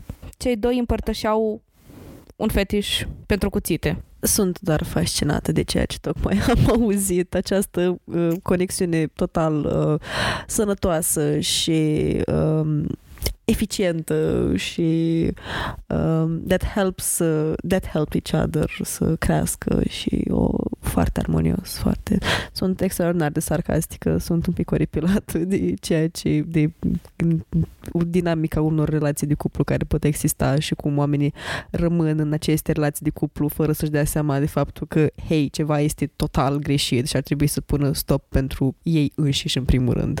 Dar aveau această chestii în comun, acest fetiș pentru cuțite. No king shaming here, dar o plăcere foarte morbidă, aș putea spune. Acum, ideea e că descrierea relațiilor este foarte distorsionată prin media Acum, ceea ce cred eu cu adevărat despre relația lor și din ce am mai auzit din interviuri, s-ar putea să menționez și mai târziu chestia asta, că cu adevărat Sid o iubea enorm de mult pe Nancy și Nancy era cea sălbatică dintre cei doi, cea care arăta cel mai adesea acest, acest comportament violent în relație și na, acum nu știu cât să vorbim despre raportul de putere dintre cei doi, dar cam așa este prezentată relația lor de cunoscuți. Vedem mai târziu, pentru că cazul încă nu am ajuns la caz în sine. Vreau să vă faceți o, o, o perspectivă de ansamblu în uh, ceea ce privește relația lor, așa că o să fie o călătorie. În ianuarie 1978, Sex Pistols au pornit într-un turneu de două săptămâni în SUA. Tensiunile din cazul trupei acestui turneu a crescut destul de tare. Rotten abia mai vorbea cu cineva și Warner Bros., care a organizat și a asigurat stafful turneului, a insistat ca Sid să se vindece de dependență de heroină și a început să folosească metadonă. În consecință, Sid se afla într-o stare constantă de semi-retragere și faptul că Nancy nu era cu ei și trupa făcea tot posibilul ca nici să nu fie, îl făcea din ce în ce mai nervos și furios și agresiv. Sid primea o sumă de 14 dolari pe săptămână, dar cumva tot reușea să facă rost de droguri. Pentru a înrăutăți lucrurile, McLaren a exploatat tupa foarte mult, îngrijindu-se ca jurnaliștii ca jurnaliștii să fie mereu în jurul trupei, care era în mod constant rezervată să cânte în cluburi și baruri. Pe 8 ianuarie, la un astfel de concert, Sid s-a simțit atacat de un membru al publicului și ca răspuns și-a folosit basul pentru a-l lovi în cap. Starea mentală era deplorabilă în acest punct. Înainte de un concert în Dallas, pe 10 ianuarie, Vicious și-a gravat uh, cuvintele Gimme a fix pe piept cu o lamă de ras. Mai târziu a glumit că, citez, dacă încerci să te sinucizi cu o lamă de rasă piept, nu va funcționa. Încheie citatul. În acest concert a salutat publicul adresându-le cu un adjectiv homofob, care începe cu P, asociat substantivului cowboy, vă dați voi seama care e. Drept rezultat, a fost lovit cu o cutie plină de bere în cap. În noaptea următoare, pe 11 ianuarie, a vandalizat culisele locului unde țineau concert. Pe 14 ianuarie, la un concert din San Francisco, când spectacolul s-a terminat, Johnny Rotten a rostit celebrul citat și anume Ever get the feeling you've been cheated, marcând sfârșitul trupei Sex Pistols. Cinci zile mai târziu, Sid s-a îmbarcat într-un zbor de la San Francisco la New York. În momentul în care avionul a aterizat pe aeroportul JFK, el intrase într-o comă indusă de diazepam, metadonă și alcool. A fost transportat de urgență la un spital din Queens, unde, după cum i-a povestit para fotograful Roberta Bailey, doctorul i-a spus că dacă nu se lasă de băutură, va muri în șase luni. La externare s-a reunit cu Nancy. În aprilie au călătorit la Paris pentru a filma filmul mockumentary The Great Rock and Roll Swindle al Sex Pistols, unde și-au petrecut cea mai mare parte a timpului în camera de hotel consumând droguri. Regizorul Johnny Old Temple a reușit să-l convingă pe Vicious să participe la producție suficient ca măcar să înregistreze trei cântece, intitulate Come On Everybody, Something Else și My Way. Când Vicious s-a întors la hotel, a găsit-o pe Nancy cu venele tăiate superficial, în semn de răzbunare. Cuplul a călătorit apoi la Londra, unde până în august, când se, să se reîntoarcă înapoi în SUA, nu mai aveau bani. A dat peste Grant Matlock, care în acel moment înființase trupa Rich Kids și i-a sugerat să cânte împreună la un concert. Pentru acest concert, Vicious și Matlock au recrutat și alți membri și au cântat o singură dată la Electric Ballroom din Camden Town, pe 15 august 78. Sid nu a cântat la bas în această trupă, el a fost solistul principal. Sid era un solist foarte bun, actually. Nancy a făcut parte și ea din concert, ca voce de fundar, dar Matlock a avut grijă ca microfonul ei să nu fie conectat în timpul concertului.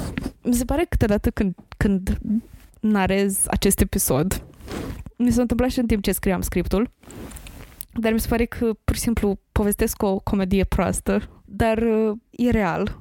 Vă promit eu că e real. Te credem că este real. Te, te rog, încântă în continuare. Vicious și Spungan au făcut rost de bani să se întoarcă înapoi la New York, unde s-au instalat în camera 100 al hotelului Chelsea după ce au provocat un incendiu în prima lor cameră.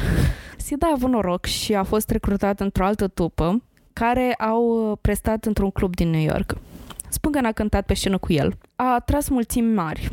Unele spectacole au fost numite infernale. Publicul ura prestația lui Vicious, care încerca să limite pe fostul său coleg de trupă și anume Rotten. De fiecare dată când publicul era mai agresiv, Sid insulta înapoi publicul. Momentele astea se pot auzi în piesele, în momentele intermediare de pe albumul său Live Sid Sings, iar în documentarul Who Killed Nancy, uh, Dior a spus că Vicious, citez, primea bani buni pentru acele spectacole, dar Nancy adesea era nevoită să-și sune părinții pentru bani. Într-una dintre aceste conversații, Spungan a spus că avea probleme cu rinichi și a cerut mamei sale să se intereseze de înscrierea ei și a lui Sid într-un program de dezintoxicare. În noaptea de 11 octombrie 1978, Sid și Nancy au organizat o petrecere în camera lor de hotel. Atunci se zvonește că Sid a luat aproximativ 30 de comprimate de Tuinol. Cu toate că, că petrecerea a fost una agitată și zgomotoasă, el a fost în comă pentru tot restul nopții. În jurul orei 11 dimineața următoare, personalul hotelului a găsit-o pe Nancy moartă pe podeaua băii cu o rană de cuțit în abdomen. Vicious a fost găsit umblând rătăcit pe hol. El a pretins mai întâi că a ucis-o, apoi a spus că nu își amintește nimic. Două persoane care fuseseră la petrecere au declarat că Nancy era în viață la 5 dimineața. Arma crimei a fost identificată ca fiind un cuțit de vânătoare pe care Nancy îl cumpărase pentru Sid cu câteva zile înainte. Sid a fost arestat și acuzat de crimă de gradul 2. El a declarat poliției că el și Nancy s-au certat în acea noapte, dar a dat versiuni contradictorii cu privire la ceea ce se întâmplase în continuare, spunând, citez, am înjunghiat-o, dar nu am, am vrut niciodată să o omor, închei citatul. Apoi a spus că nu-și amintește nimic. Apoi a spus că Spungen pur și simplu a căzut în cuțit. Mai târziu, ofițerul care l-a arestat, sergentul Thomas Kilroy, de la unitatea 3 de omucideri, a fost citat ca fiind cel care a spus, citez, am înjunghiat-o, dar nu am vrut să o omor. Închei citatul. După anchetă, Vicious a recunoscut că a ucis-o pe Nancy în timpul unei dispute. Vorbim mai târziu despre teorii, pentru că până la urmă s-a dovedit că nu Sid a făcut crima în mod oficial. Încă e un mister care înconjoară acest caz. Din punctul meu de vedere, cu, în legătură cu declarațiile lui, fiind, fiind ele și contradictorii, mi se pare că omul chiar nu-și aducea aminte ceea ce s-a întâmplat în seara aia. Adică cu 30 de comprimate de barbituate, mie, îmi vine foarte greu să cred. Și dacă a făcut-o el, îmi vine foarte greu să cred, unul, că a fost capabil să se miște, chiar și la 11 dimineața. Doi, mi se pare incapabil să fi fost conștient dacă ar fi putut să se miște. Nu. În primul rând, gen, ca să poți să fii conștient după cantitatea asta mare ingerată, ai nevoie de, spă, de, de spălături stomacale ca să poți să-ți revii măcar un pic sau de un șoc imens care să fi întâmplat ca să poți să fii capabil să vorbești. But usually există o șansă extraordinar de mare să mori și tu pentru că este o cantitate foarte mare. Bine, probabil că la ce rezistență avea corpul, având în vedere toate drogurile care au fost consumate până în punctul respectiv, nu a fost atât de grav la el această cantitate de 30 de, de pastile. Dar nu po, n-ai cum să te ridici din pat, ești efectiv legumă și tu stai și te uiți la tavan și vezi tavan floricele, dar floricelele nu sunt acolo, tavanul este la fel de alb, la fel de plictisitor, cum era acum înainte să, să iei cele 30 de comprimate care, da. Plus că la somnifere Gen, îți iei cu somn, îți iei cu somn și n-ai cum să te trezești. Efectiv, activitatea motorie ți este atât de afectată să, să nu mai pun pe deasupra faptul că mi se pare imposibil să fii conștient de orice se întâmplă în jurul tău. Adică, na, zic și eu. Vicious până la urmă a fost eliberat pe o cauțiune de 50.000 de dolari cu condiția să nu părăsească New Yorkul și să viziteze zilnic birourile unității a treia de omucideri și centrul de metadonă. Nu știu dacă știți, metadona este un medicament prescris pentru cei dependenți de heroină și cumva se vrea imita efectele heroinei fără să folosești heroină și să și să treci mai uh, rapid peste sevraj și peste acele simptome de retragere. Dacă vreți să știți mai multe, se găsește, se găsesc ușor informații pe internet. Da, simplificat, cam asta este metodona. Toate costurile legale au fost plătite de casa de discuri a trupei Sex Pistol Virgin Radio, uh, Virgin Records. Vicious s-a întors la hotelul Chelsea, unde îl așteptau McLaren, impresarul său și mama sa, Annie. McLaren credea cu tărie că Vicious era nevinovat și drept este că toți care l-au cunoscut pe Vicious, pe Sid, îl credeau nevinovat în această crimă. Observând că cuțitul a fost lăsat la vedere și că cuplul, cuplul își ținea banii într-un sertal, el credea că Nancy l-a surprins pe unul dintre invitații petrecerii furând bani și a fost înjunghiat de acea persoană. Având în vedere că numărul de persoane care trecuseră prin acea cameră de hotel în noaptea crimei a fost destul de mare, a fost angajat un, un investigator să analizeze posibilitatea ca o a treia persoană să fi fost implicată în moartea lui Nancy. Psihiatrul criminalist Dr. Steven Teich l-a evaluat pe Sid după conversația lor inițială, el era preocupat de clasa muncitoare din Berlin și a rămas fixat pe televizor. Teich i-a spus mamei sale că nu trebuie lăsat singur. Și sunt de acord cu dr. Teich. Câteva ore mai târziu, Beverly a sunat-o pe Teich și a spus că Sid își uh, tăiase brațele cu un bec spart.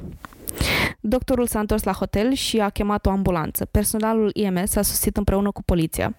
Când Sid a văzut, s-a îndreptat spre fereastră, dar a fost blocat de psihiatru. A fost dus la spital și apoi a fost mutat la un centru de sănătate comportamentală din New York. A fost externat pe 26 noiembrie și s-a întors la hotel. În acea perioadă, Rotten a încercat să-l contacteze pe Sid, dar apelurile sale au fost blocate de mama și impresarul său. Pe 28 noiembrie, Vicious a fost intervievat de jurnalistul irlandez Bernard Clark.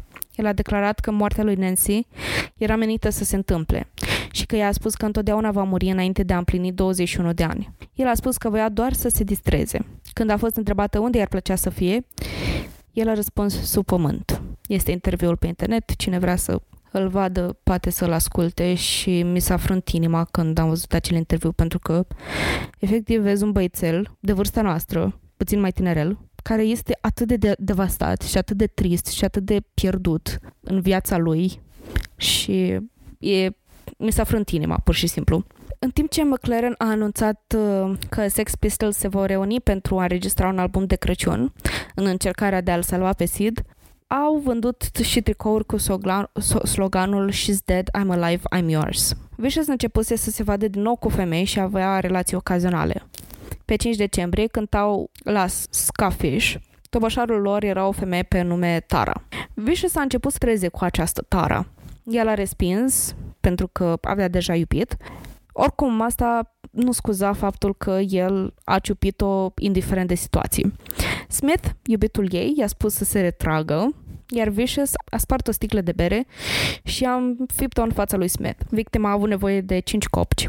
Un martor a declarat poliției că Smith l-a provocat pe Sid, că sticla s-a spart în mâna lui Sid, iar rana lui Smith a fost rezultatul accidental al sticlei care a zburat. Pe 7 decembrie, Vicious a fost arestat și acuzat de agresiune. Judecătorul a fost de acord că Vicious a încălcat termenii cauțiunii sale anterioare și l-a trimis la, la Rikers Island, unde a fost supus unei dezintoxicări dezintoxicări forțate.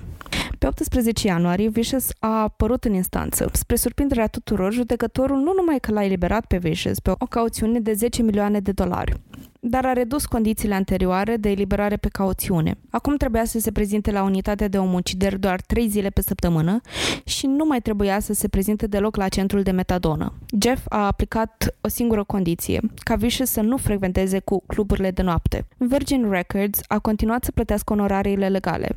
Mama sa, care a fost prezentă în instanță, a fost mulțumită de rezultat, spunând reporterilor, citez, Publicul acum va ști că este un băiat bun. Închei citatul. În dimineața zilei de 1 februarie 1979, după ce și-a încheiat programul de dezintoxicare, Vicious a fost eliberat. Când a ajuns în Manhattan, din întâmplare s-a întâlnit cu prietenul său, Peter Gravel. Vicious l-a rugat pe acesta să-i găsească niște heroină. Zi și făcut, Sid a primit droguri în valoare de 200 de dolari într-un apartament unde se adunaseră mai multe persoane, inclusiv mama lui Sid, și au declarat că tot ce au făcut în acea seară a fost să stea la masă și să consume droguri. Gravel a spus că a plecat la ora 3 dimineața. Atunci mama lui și un alt invitat s-au dus să pregătească ceva de mâncare, timp în care cei prezenți au decis să-i dea doar patru somnifere lui Sid ca să doarmă. Vicious a murit în timpul nopții de supradoză. Robinson și mama sa i-au, la, i-au descoperit corpul a doua zi dimineață. În cartea Kill Me Please, The Uncensored Oral History of Punk din 1996, scrisă de Legs McNeil și Gillian McCain, Prietena lui Sid a declarat că nicio casă funerară din New York nu a fost dispusă să organizeze o înmormântare pentru el din cauza reputației sale. Nu există nicio dovadă în acest sens, iar scenariul este foarte puțin probabil având în vedere că erau oameni care erau dispuși să plătească mult pentru asta.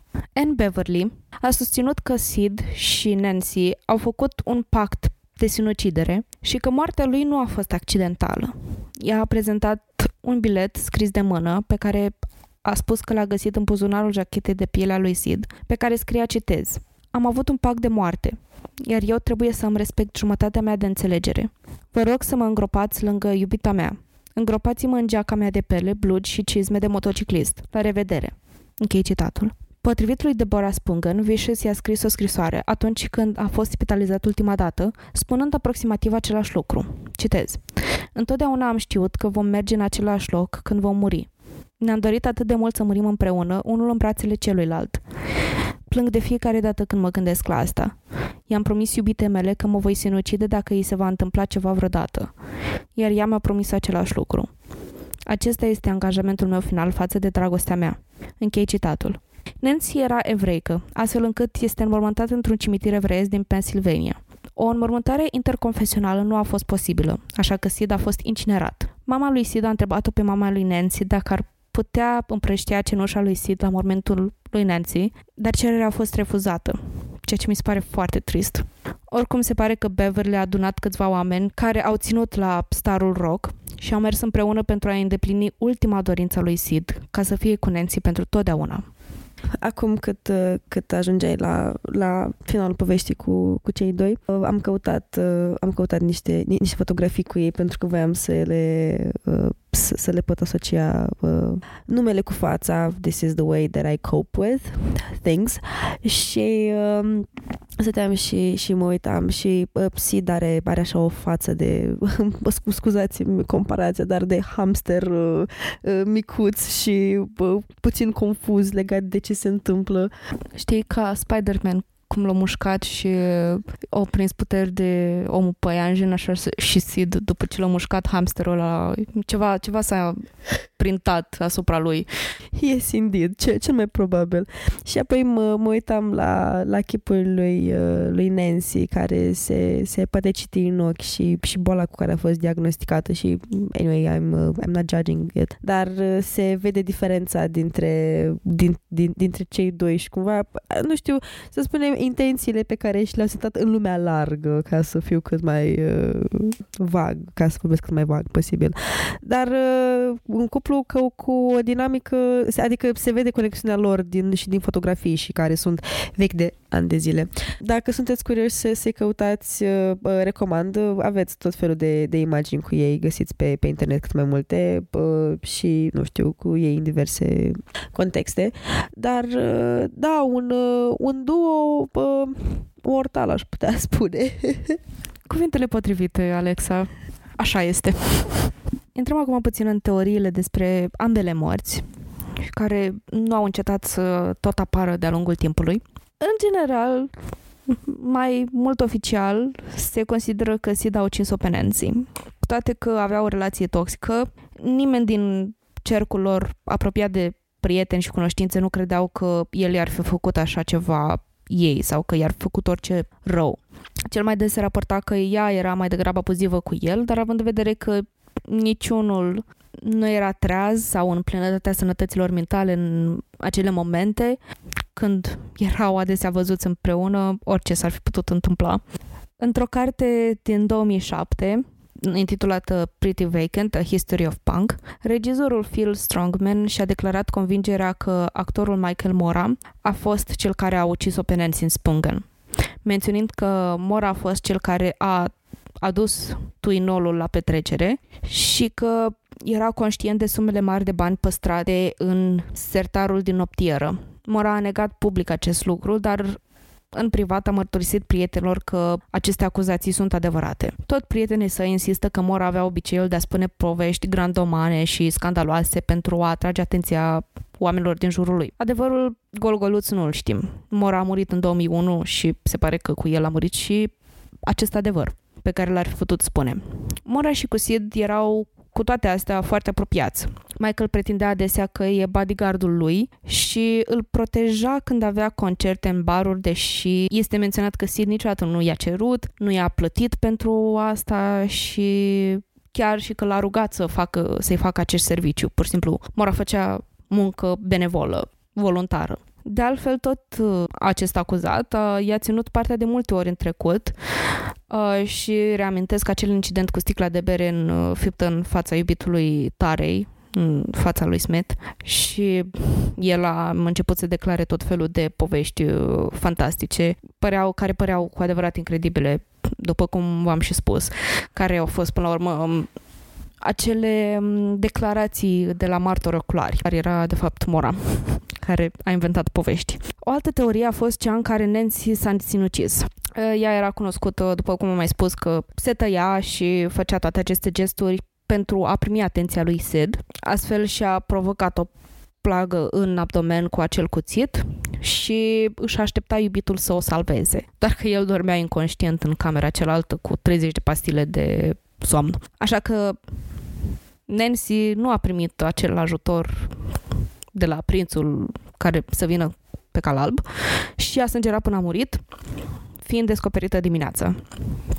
Teoria asta nu prea stă în picioare pentru că cuțitul era curat și mă îndoiesc că o persoană care se înjunghe își curăță foarte bine cuțitul după ce face înjunghierea, astfel încât să nu rămână nicio urmă de sânge sau vreo amprentă. Și de la vecini și după interviul acestora, cei doi nu se certaseră în acea zi. De altfel și vecinii spuneau că când cei doi se certau, se certau nene, adică se auzea peste tot prin hotel că Sid și Nancy se certau, dar uh, acea zi a fost în mod particular destul de liniștită pentru cei doi.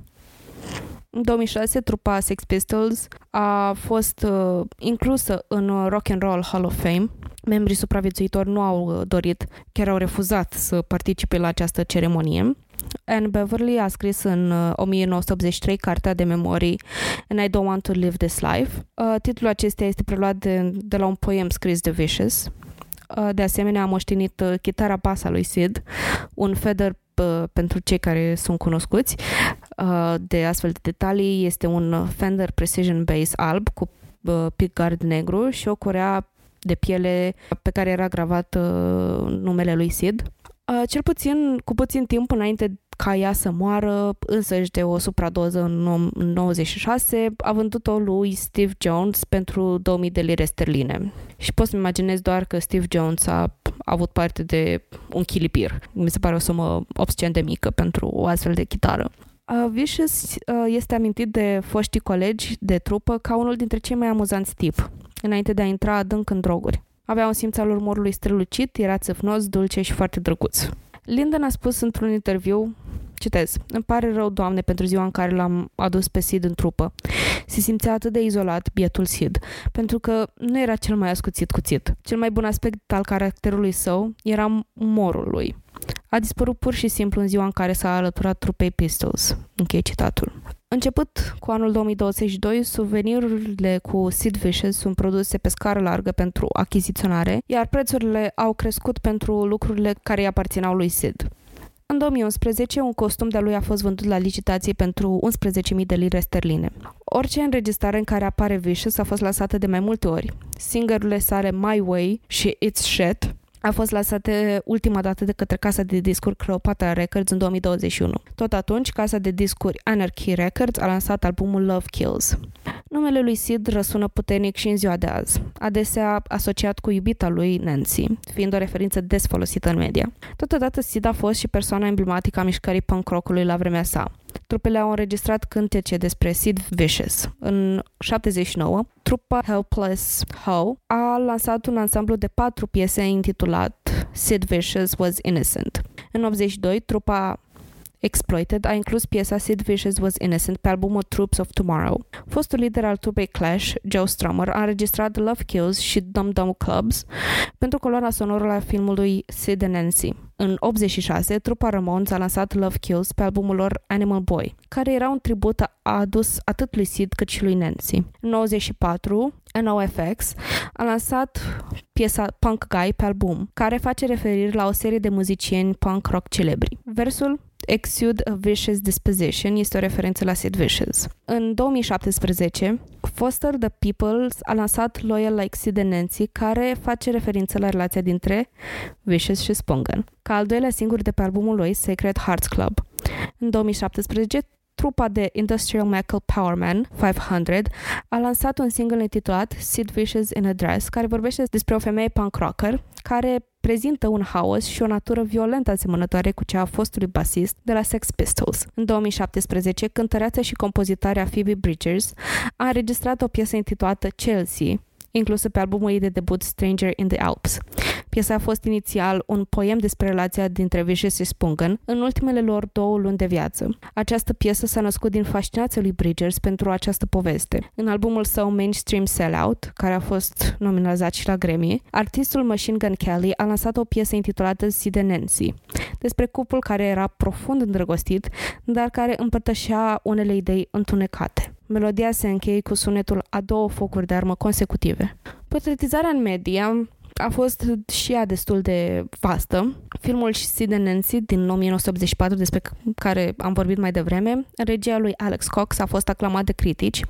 În film se prezintă viața lui Sid de la intrarea în tupa Sex Pistols până la finalul vieții sale. Povestirea șobolane a Veronica Shones a apărut în antologia Interflictions a Fundației Interstitial Arts din 2007. Povestea este un basm punk rock inspirat din viața lui Spungan. Ea a spus că a scris șobolani pentru că era supăratul pe modul în care istoriile recente ale punkului, puse la discuție pe mesele de cafea, par să nu aibă nicio problemă în a demoniza o, adolesc- o adolescentă moartă bolnavă psihic. Mi-a plăcut foarte mult take-ul ei, ideea pe care o a avut-o și am zis că este potrivit să o includ pentru că mi se pare o perspectivă foarte importantă de avut și acum și în contextul povestii Alexei și experienței ei cu oamenii care stigmatizează, chiar demonizează tinerii și adolescenții care au probleme, e, e pur și simplu tragic. Și este și cel puțin o discuție cel puțin interesantă de avut. Da, uh, într-adevăr există această uh, demonizare a adolescenților și, mă rog, uh, cumva, în special a adolescentelor, a figurilor feminine care au aceste practici și care sunt văzute ca niște trimiși din, de undeva, din, din cele mai calde locuri sub pământ, să vină să distrugă viețile. Ceea ce este o imagine total greșită, pentru că acum auzind to- toată povestea um, lui Nancy și a lui Sid, dar acum vorbim despre, despre Nancy, fata, fetița la început și după asta adolescenta și femeia care a devenit, probabil că a făcut toate treburile astea ca un strigăt de, nu știu dacă neapărat ajutor, cât, a da, un, un, un avea nevoie de ajutor și uh, probabil că și boala pe care o avea n-a ajutat extraordinar de mult nici boala și nici consumul excesiv de droguri. Au, s-au bătut cumva cap în cap încât a dus la comportamentul pe care l-a avut ea. Dar uh, fundamental nu era, nu era un demon venit aici pe pământ. Era doar probabil un copil care avea nevoie de un ajutor probabil de o susținere mai, mai mare a familiei. Poate familia a susținut-o cum, cum au știut și cum a putut, pentru că da, este, este destul de complicat pentru, și pentru familii să poată să, să, să susțină o, o, un asemenea comportament la, la un copil, că nu știi ce să faci și nu știi cât de bine să-l, să-l ajuți. Dar, da, fundamental, doar voia probabil să fie iubită și să aibă, să, să aibă pe cineva. De asta, probabil că a și rămas împreună cu cu, cu Sid atâta timp, în ciuda relației, în ciuda relației toxice pe care, pe care au avut-o. Da, adică aici poate fi discutată și um, reacția pe care au avut-o părinții lui Nancy în privirea ultimelor dorințe a lui Sid, că au refuzat ca um, rămășițele lui să fie împrășteate peste mormântul lui Nancy ca să fie împreună până la adânci bătrâneți.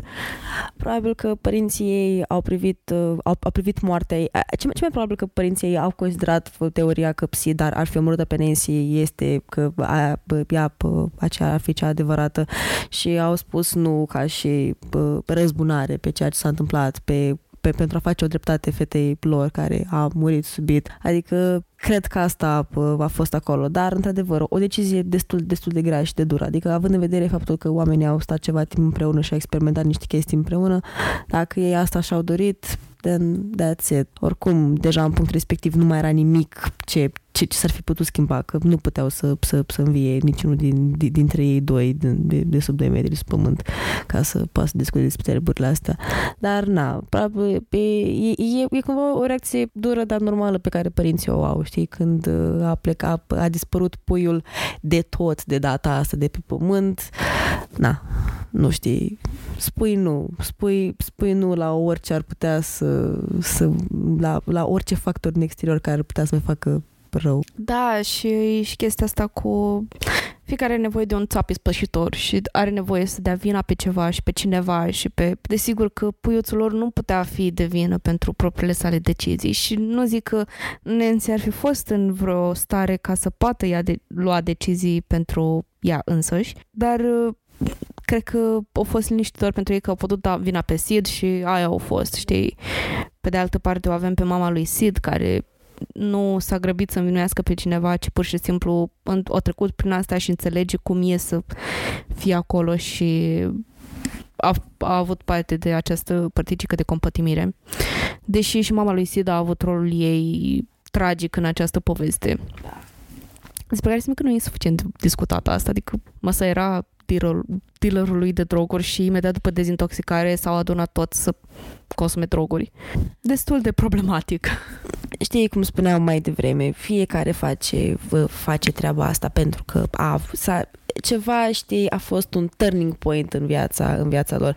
Dai seama ca și copil să crești cu mama ta care să consume și să-și injecteze gen heroină în venă și ce mai probabil că vezi toată treaba asta ca și copil că se întâmplă, nu știu, ori intri peste ea în baie, în cameră, unde era dacă făcea asta acasă sau pur și simplu poate nu se ascundea și după asta să crești și să gen trebuiască să accepti faptul că părinții tăi fac treaba asta e greu pe, pentru un copil mic, e greu e greu oricum, adică e greu pentru o persoană care se apucă să accepte faptul că, băi, stai un pic, că eu m-am apucat să fac, să fac treaba asta. Când ești mic, îți vezi părinții ca pe, știi, ca, ca pe niște modele, sunt, sunt modelul tău de bine și atât în principiu. Și tu îl vezi, îți, îți vezi părintele făcând asta, are are un impact destul de mare. Și apoi după asta, știi, ca și părinte, nu vreau să o judec pe, să, să, să o judec pe mama lui, Doamne ferește, dar gen, cum ai spus și tu, ai ieșit băiatul de la dezintoxicare și ceea ce faci este să te întâlnești cu toată lumea și să consumați droguri, păi, știi, cumva dacă ai trecut prin treaba asta și probabil că te dai seama la un moment dat că bă, e ceva, nu e în regulă cu faptul că eu consum, corpul meu nu e ok, e copilul meu, eu l-am făcut și așa, e relativ irresponsabil, relativ, e, e un gest total irresponsabil să, să, te, să te apuci să, să, să-i dai din nou să consume ceva ce știi că l-a, l-a distrus la un moment dat.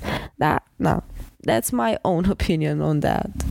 Da, și cred că ai dreptate în general, adică poate fi o opinie adevărată.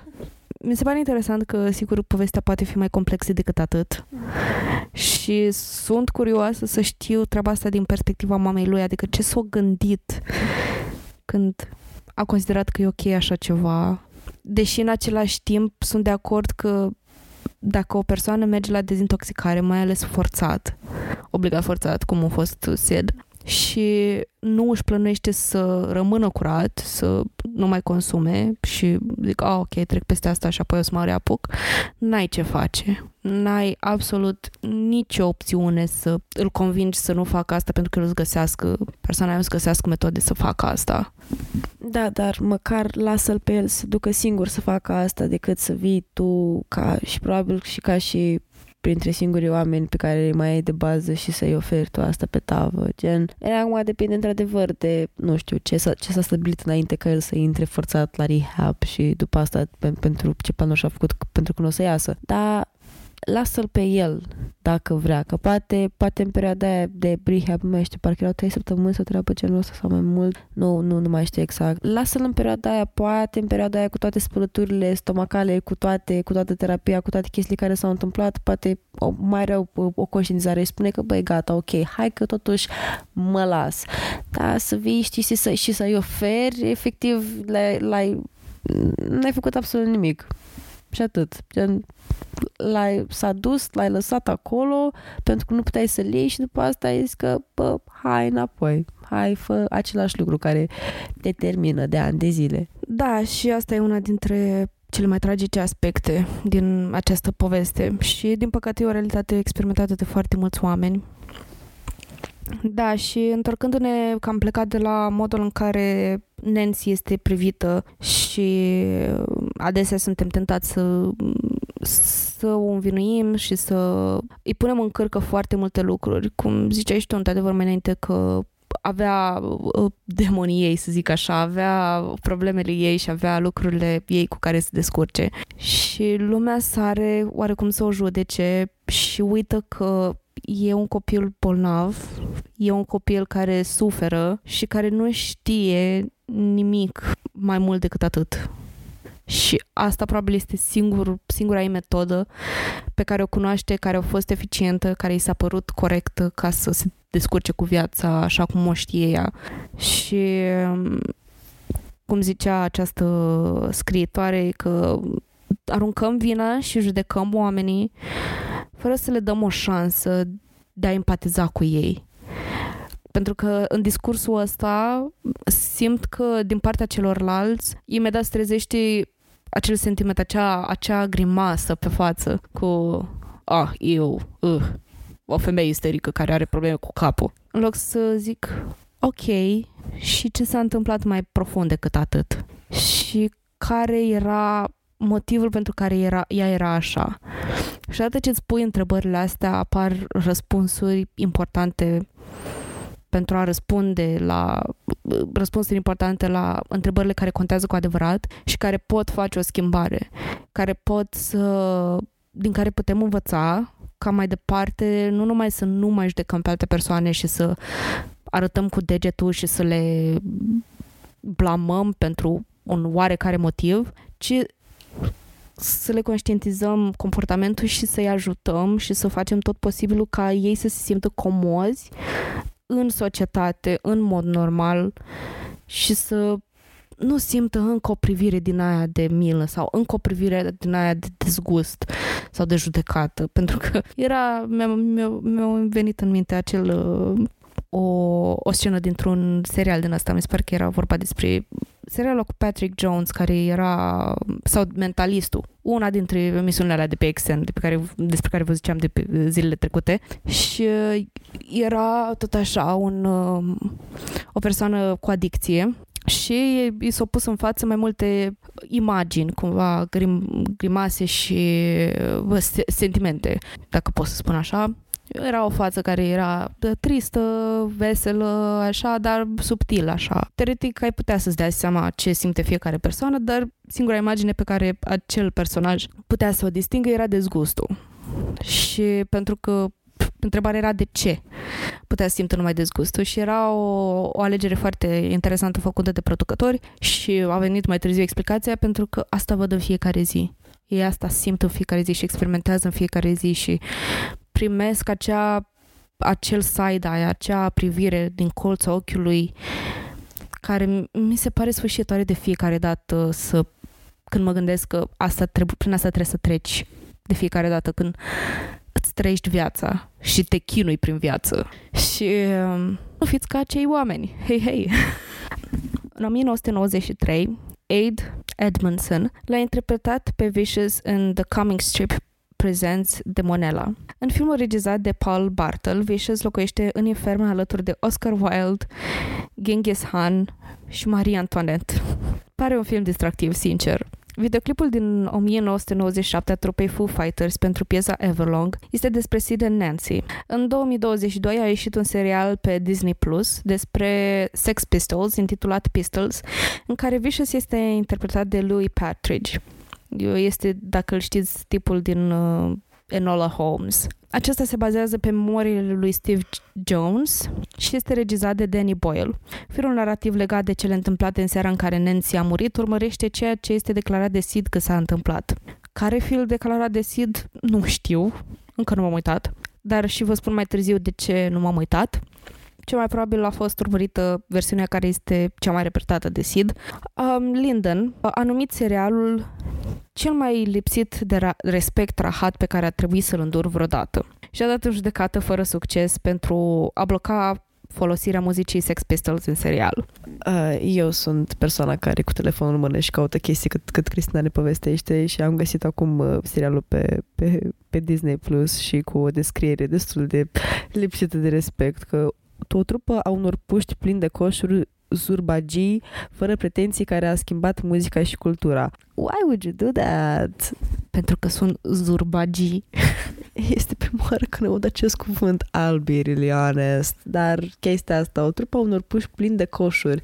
Well, da, super, hai să facem și asta vizibil, că asta e important în toată povestea lor. Aveau coșuri. Și dacă tu, cel care asculți podcastul ăsta, auzi pentru prima oară cuvântul zurbagii, mergi pe Instagram la ultima postare, pe Instagram la crime.și.pisici, la ultima postare și comentează cuvântul zurbagii dacă este prima oară când auzi cuvântul ăsta și mi se pare că am spus de prea multe ori cuvântul zurbagii așa că o să mă opresc să spun zurbagii. Ok, gata. Ca să ca să încheiem acest, acest thread, această suprafolosire a cuvântului zurbagiu, am căut, Alexa a căutat pe Dex și acolo scrie că este persoană care caută ceartă sau zâzanie sau scandal, gen care a luat parte la o zurbă care s-a răzvrătit. Mulțumim Dex Online pentru acest, acest moment de educare. Am folosit în podcastul ăsta cuvânt cuvinte cu Z mai mult decât am folosit, cred că vreodată în viața asta.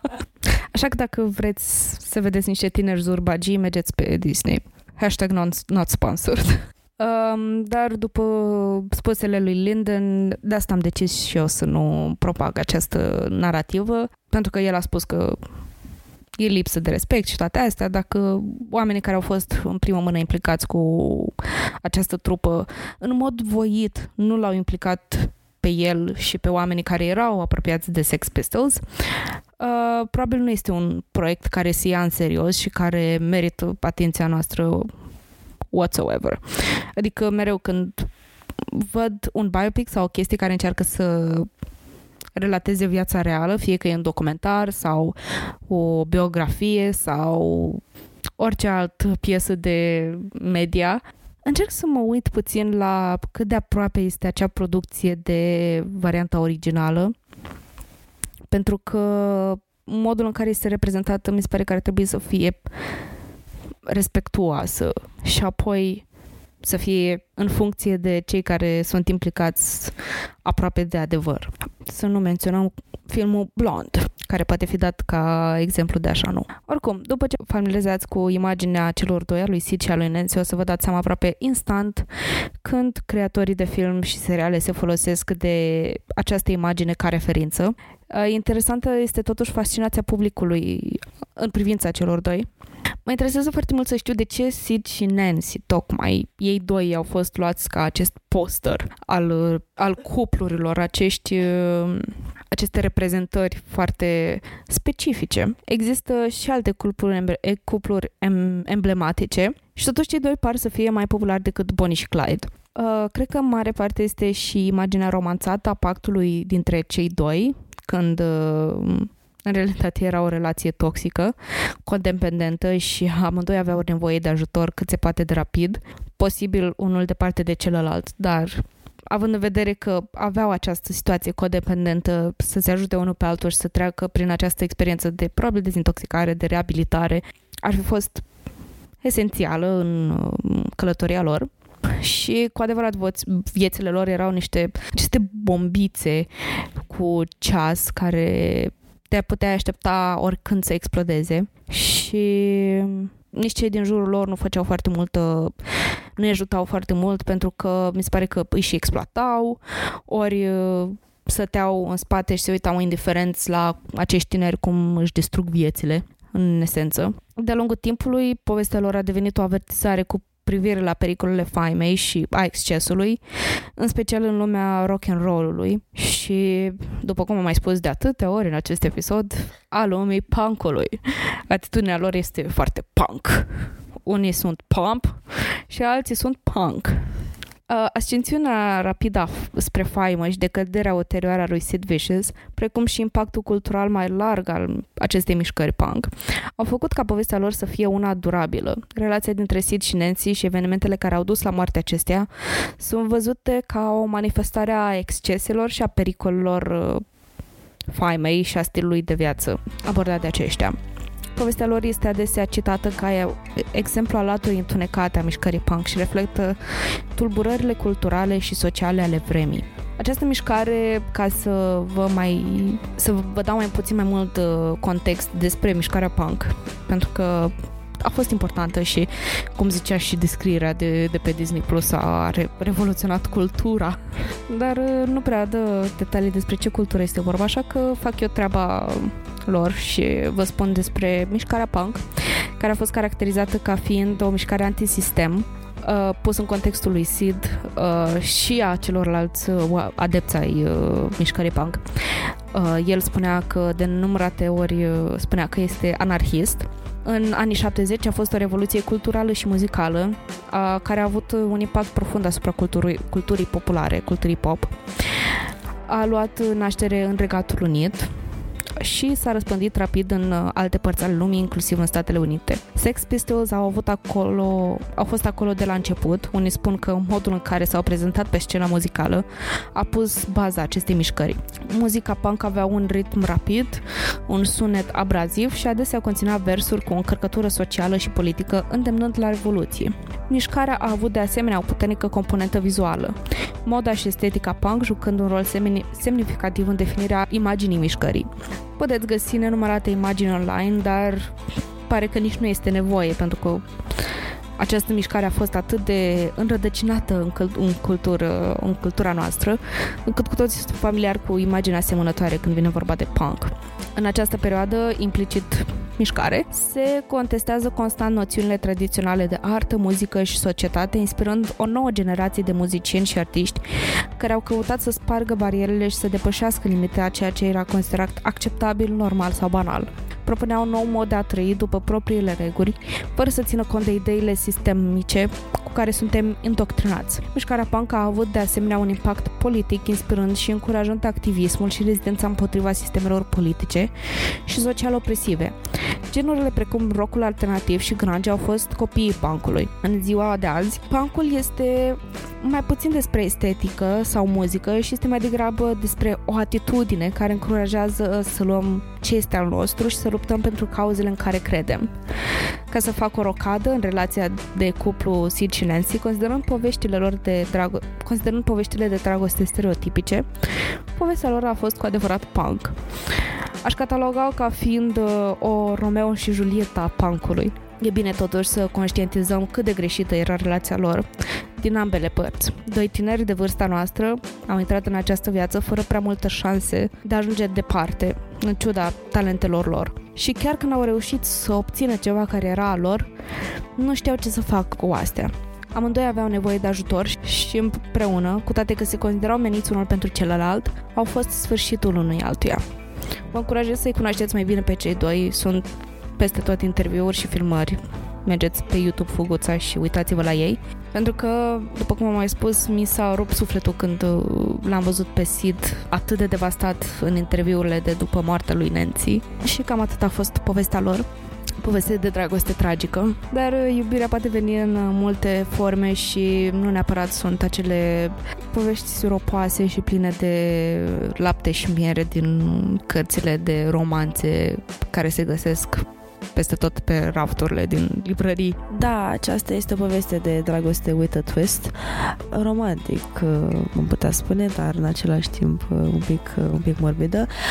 Dar lăsând gluma la o parte, este o poveste de dragoste tristă, cum ai spus și tu mai devreme, una toxică de codependență, de dependență, în, în în adevăratul sens al cuvântului, atât de chestii în exterior cât și unul de celălalt, dar uh, cred că o chestie, o chestie tristă care se formează în relațiile de genul ăsta este, este the trauma bond, dar pentru faptul că oamenii ăștia trăiesc niște, niște experiențe traumate, traumatice unul cu celălalt și cumva reușind să le treacă împreună se formează această leg- legătură între ei care este foarte greu de, de dizolvat. Adică nimic și nimeni nu poate să distrugă legătura care se formează între, între cei doi.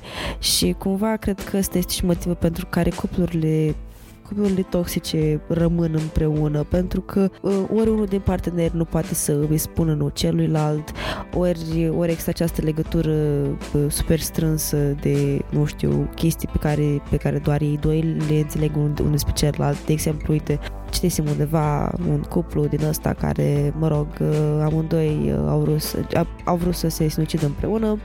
Uh, până la urmă nu s-a mai întâmplat asta. Ea a reușit să, să, să sune până la urmă la urgențe și, mă rog, el s-a, s-a trezit cumva speriat de faptul că ar putea să o piardă pe ea.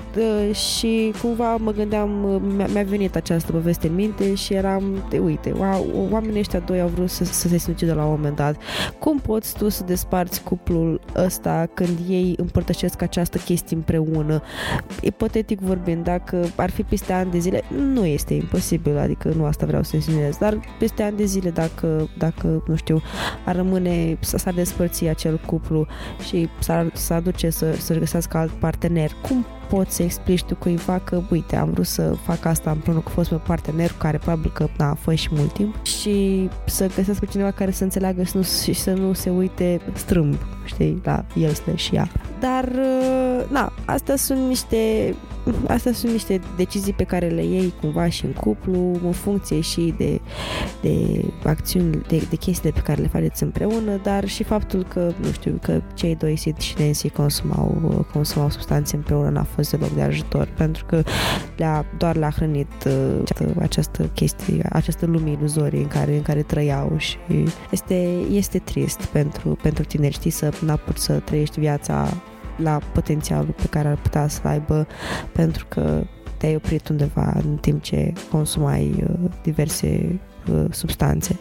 Uh, în același timp, uite, știi, pe cât de trist e cazul, pe atât de mult, dacă, da, dacă stai un pic să reflectezi asupra, asupra aceste chestii, mai, mai sunt și niște chestii pe care, pe, de care îți dai seama și pe care, pe care le înveți. Nu știu, de exemplu, cum, cum, dacă ai o relație de cuplu, cum să fie relație de cuplu pe care, pe care o ai. Let's not be like Sid and Nancy, adică să comunicăm și să fim și să, să încercăm să găsim metode de coping sănătoase și, da, în funcție de vârsta pe care, pe care o are fiecare ascultător, să vezi unde, unde te poziționezi, știi? Bine, oricum sunt timpuri diferite, dar, da, toți știi cum spuneam mai devreme, poate fi, po, po, poate fi oricine care să fie consumator. Te gândești și tu, bă, eu, eu unde sunt în viața, în viața mea? Da, o poveste foarte interesantă, mi-a, mi-a plăcut și mulțumesc că, că ai împărtășit, că ai împărtășit uh, acest caz cu mine. E așa de, de reflectat și, și pentru mine după, după tot ce am auzit, după, tot, după toată această poveste și, na, și uite, cu Sid care a fost, a fost învinuit de, de moartea ei, de faptul că până în povestea lor de dragoste. Nu a avut un final fericit și că părinții ei au refuzat ca ei doi să fie împreună până la final, dar cumva o parte, o parte frumoasă în toată povestea asta e faptul că, știi, după ani și ani, povestea lor încă rămâne vie și cumva ei oricum sunt unul lângă celălalt. Dacă, dacă asta și-au dorit ei pe, pe, pe, în timp ce a fost în viață să fie unul cu celălalt până la moarte și așa, desigur că sunt, adică sunt, sunt atâtea exemple, ceea ce este frumos. Și undeva acolo probabil că s-au întâlnit unul cu celălalt oricum oh, they're fine. Da, această concluzie este foarte poetică pentru că mă gândeam și eu în timp ce spuneai tu uh, că nu pot să-l menționez pe Sid fără Nancy sau pe Nancy fără Sid. Așa că um, au rămas împreună într-un mod pe care ei probabil nu-l cunosc. Ei doi au rămas împreună și vor rămâne împreună ca referință culturală, ca modul în care au a decurs relația lor și ca onoare a celor suferite de cei doi, uh, putem să învățăm din experiența lor și din relația lor și din ceea ce au lăsat ei în urmă și să luăm în considerare uh, pericolele care sunt implicate în cadrul cuplurilor de genul și să conștientizăm și aceste problematici despre adicție și cum am avut și discuția despre demonizarea tinerilor care consumă uh, substanțe și um, Uh, cred că asta putem face și măcar atât. Și în contextul ăsta ar fi cel mai bine să îi reamintim și să le luăm exemplul ca un așa nu, dar e întoarcerea povestilor într-un, într-o, într-o direcție mai bună și asta mi se pare că este necesar acum. Mulțumim, Alexandra, că ai fost alături de noi în acest episod. Am adorat uh, intervențiile tale și au fost pline de valoare. Mulțumim. Mulțumim, mulțumim, mulțumim. o, să, o, să, o să repet asta. Și abia aștept să te mai avem pe podcast la episoadele următoare pentru că mai sunt uh, din poveștile tale pe care ni le poți împărtăși și abia așteptăm să le auzim. Voi, dacă vreți să o mai auziți, comentați cuvântul zurbagii la ultima postare de pe podcast. Pur și simplu vreau să știu câți oameni nu au mai auzit cuvântul ăsta înainte de punctul ăsta în viață și acum probabil nu o să vă puteți uh, scoate din cap acest cuvânt. O să, o, o să fie parazitul vostru de pe podcastul ăsta. Deci zurbagii. Așteptăm acolo și sperăm să o mai avem aici cândva pe Alexa. Vă mulțumesc extraordinar de mult pentru această invitație și pentru acest podcast. It was wonderful uh, și îmi place maxim să fiu aici cu voi și sper să mă mai primiți pe podcast și să comentați la ultima postare cuvântul surbagi. Surbagiu este la singular, surbagi este la plural. Noi am luat cuvântul din descrierea de pe, de pe Disney pentru că așa a venit, dar da, it was amazing. Thank you guys, mulțumesc mult, a fost minunat. Of course. Ne auzim uh, în episodul următor. Pa! Pa! Acest podcast a fost înregistrat sub atenta îndrumare a gazelor noastre, Pric și Câlți. Nimic din toate astea nu ar fi fost posibil fără prezența lor.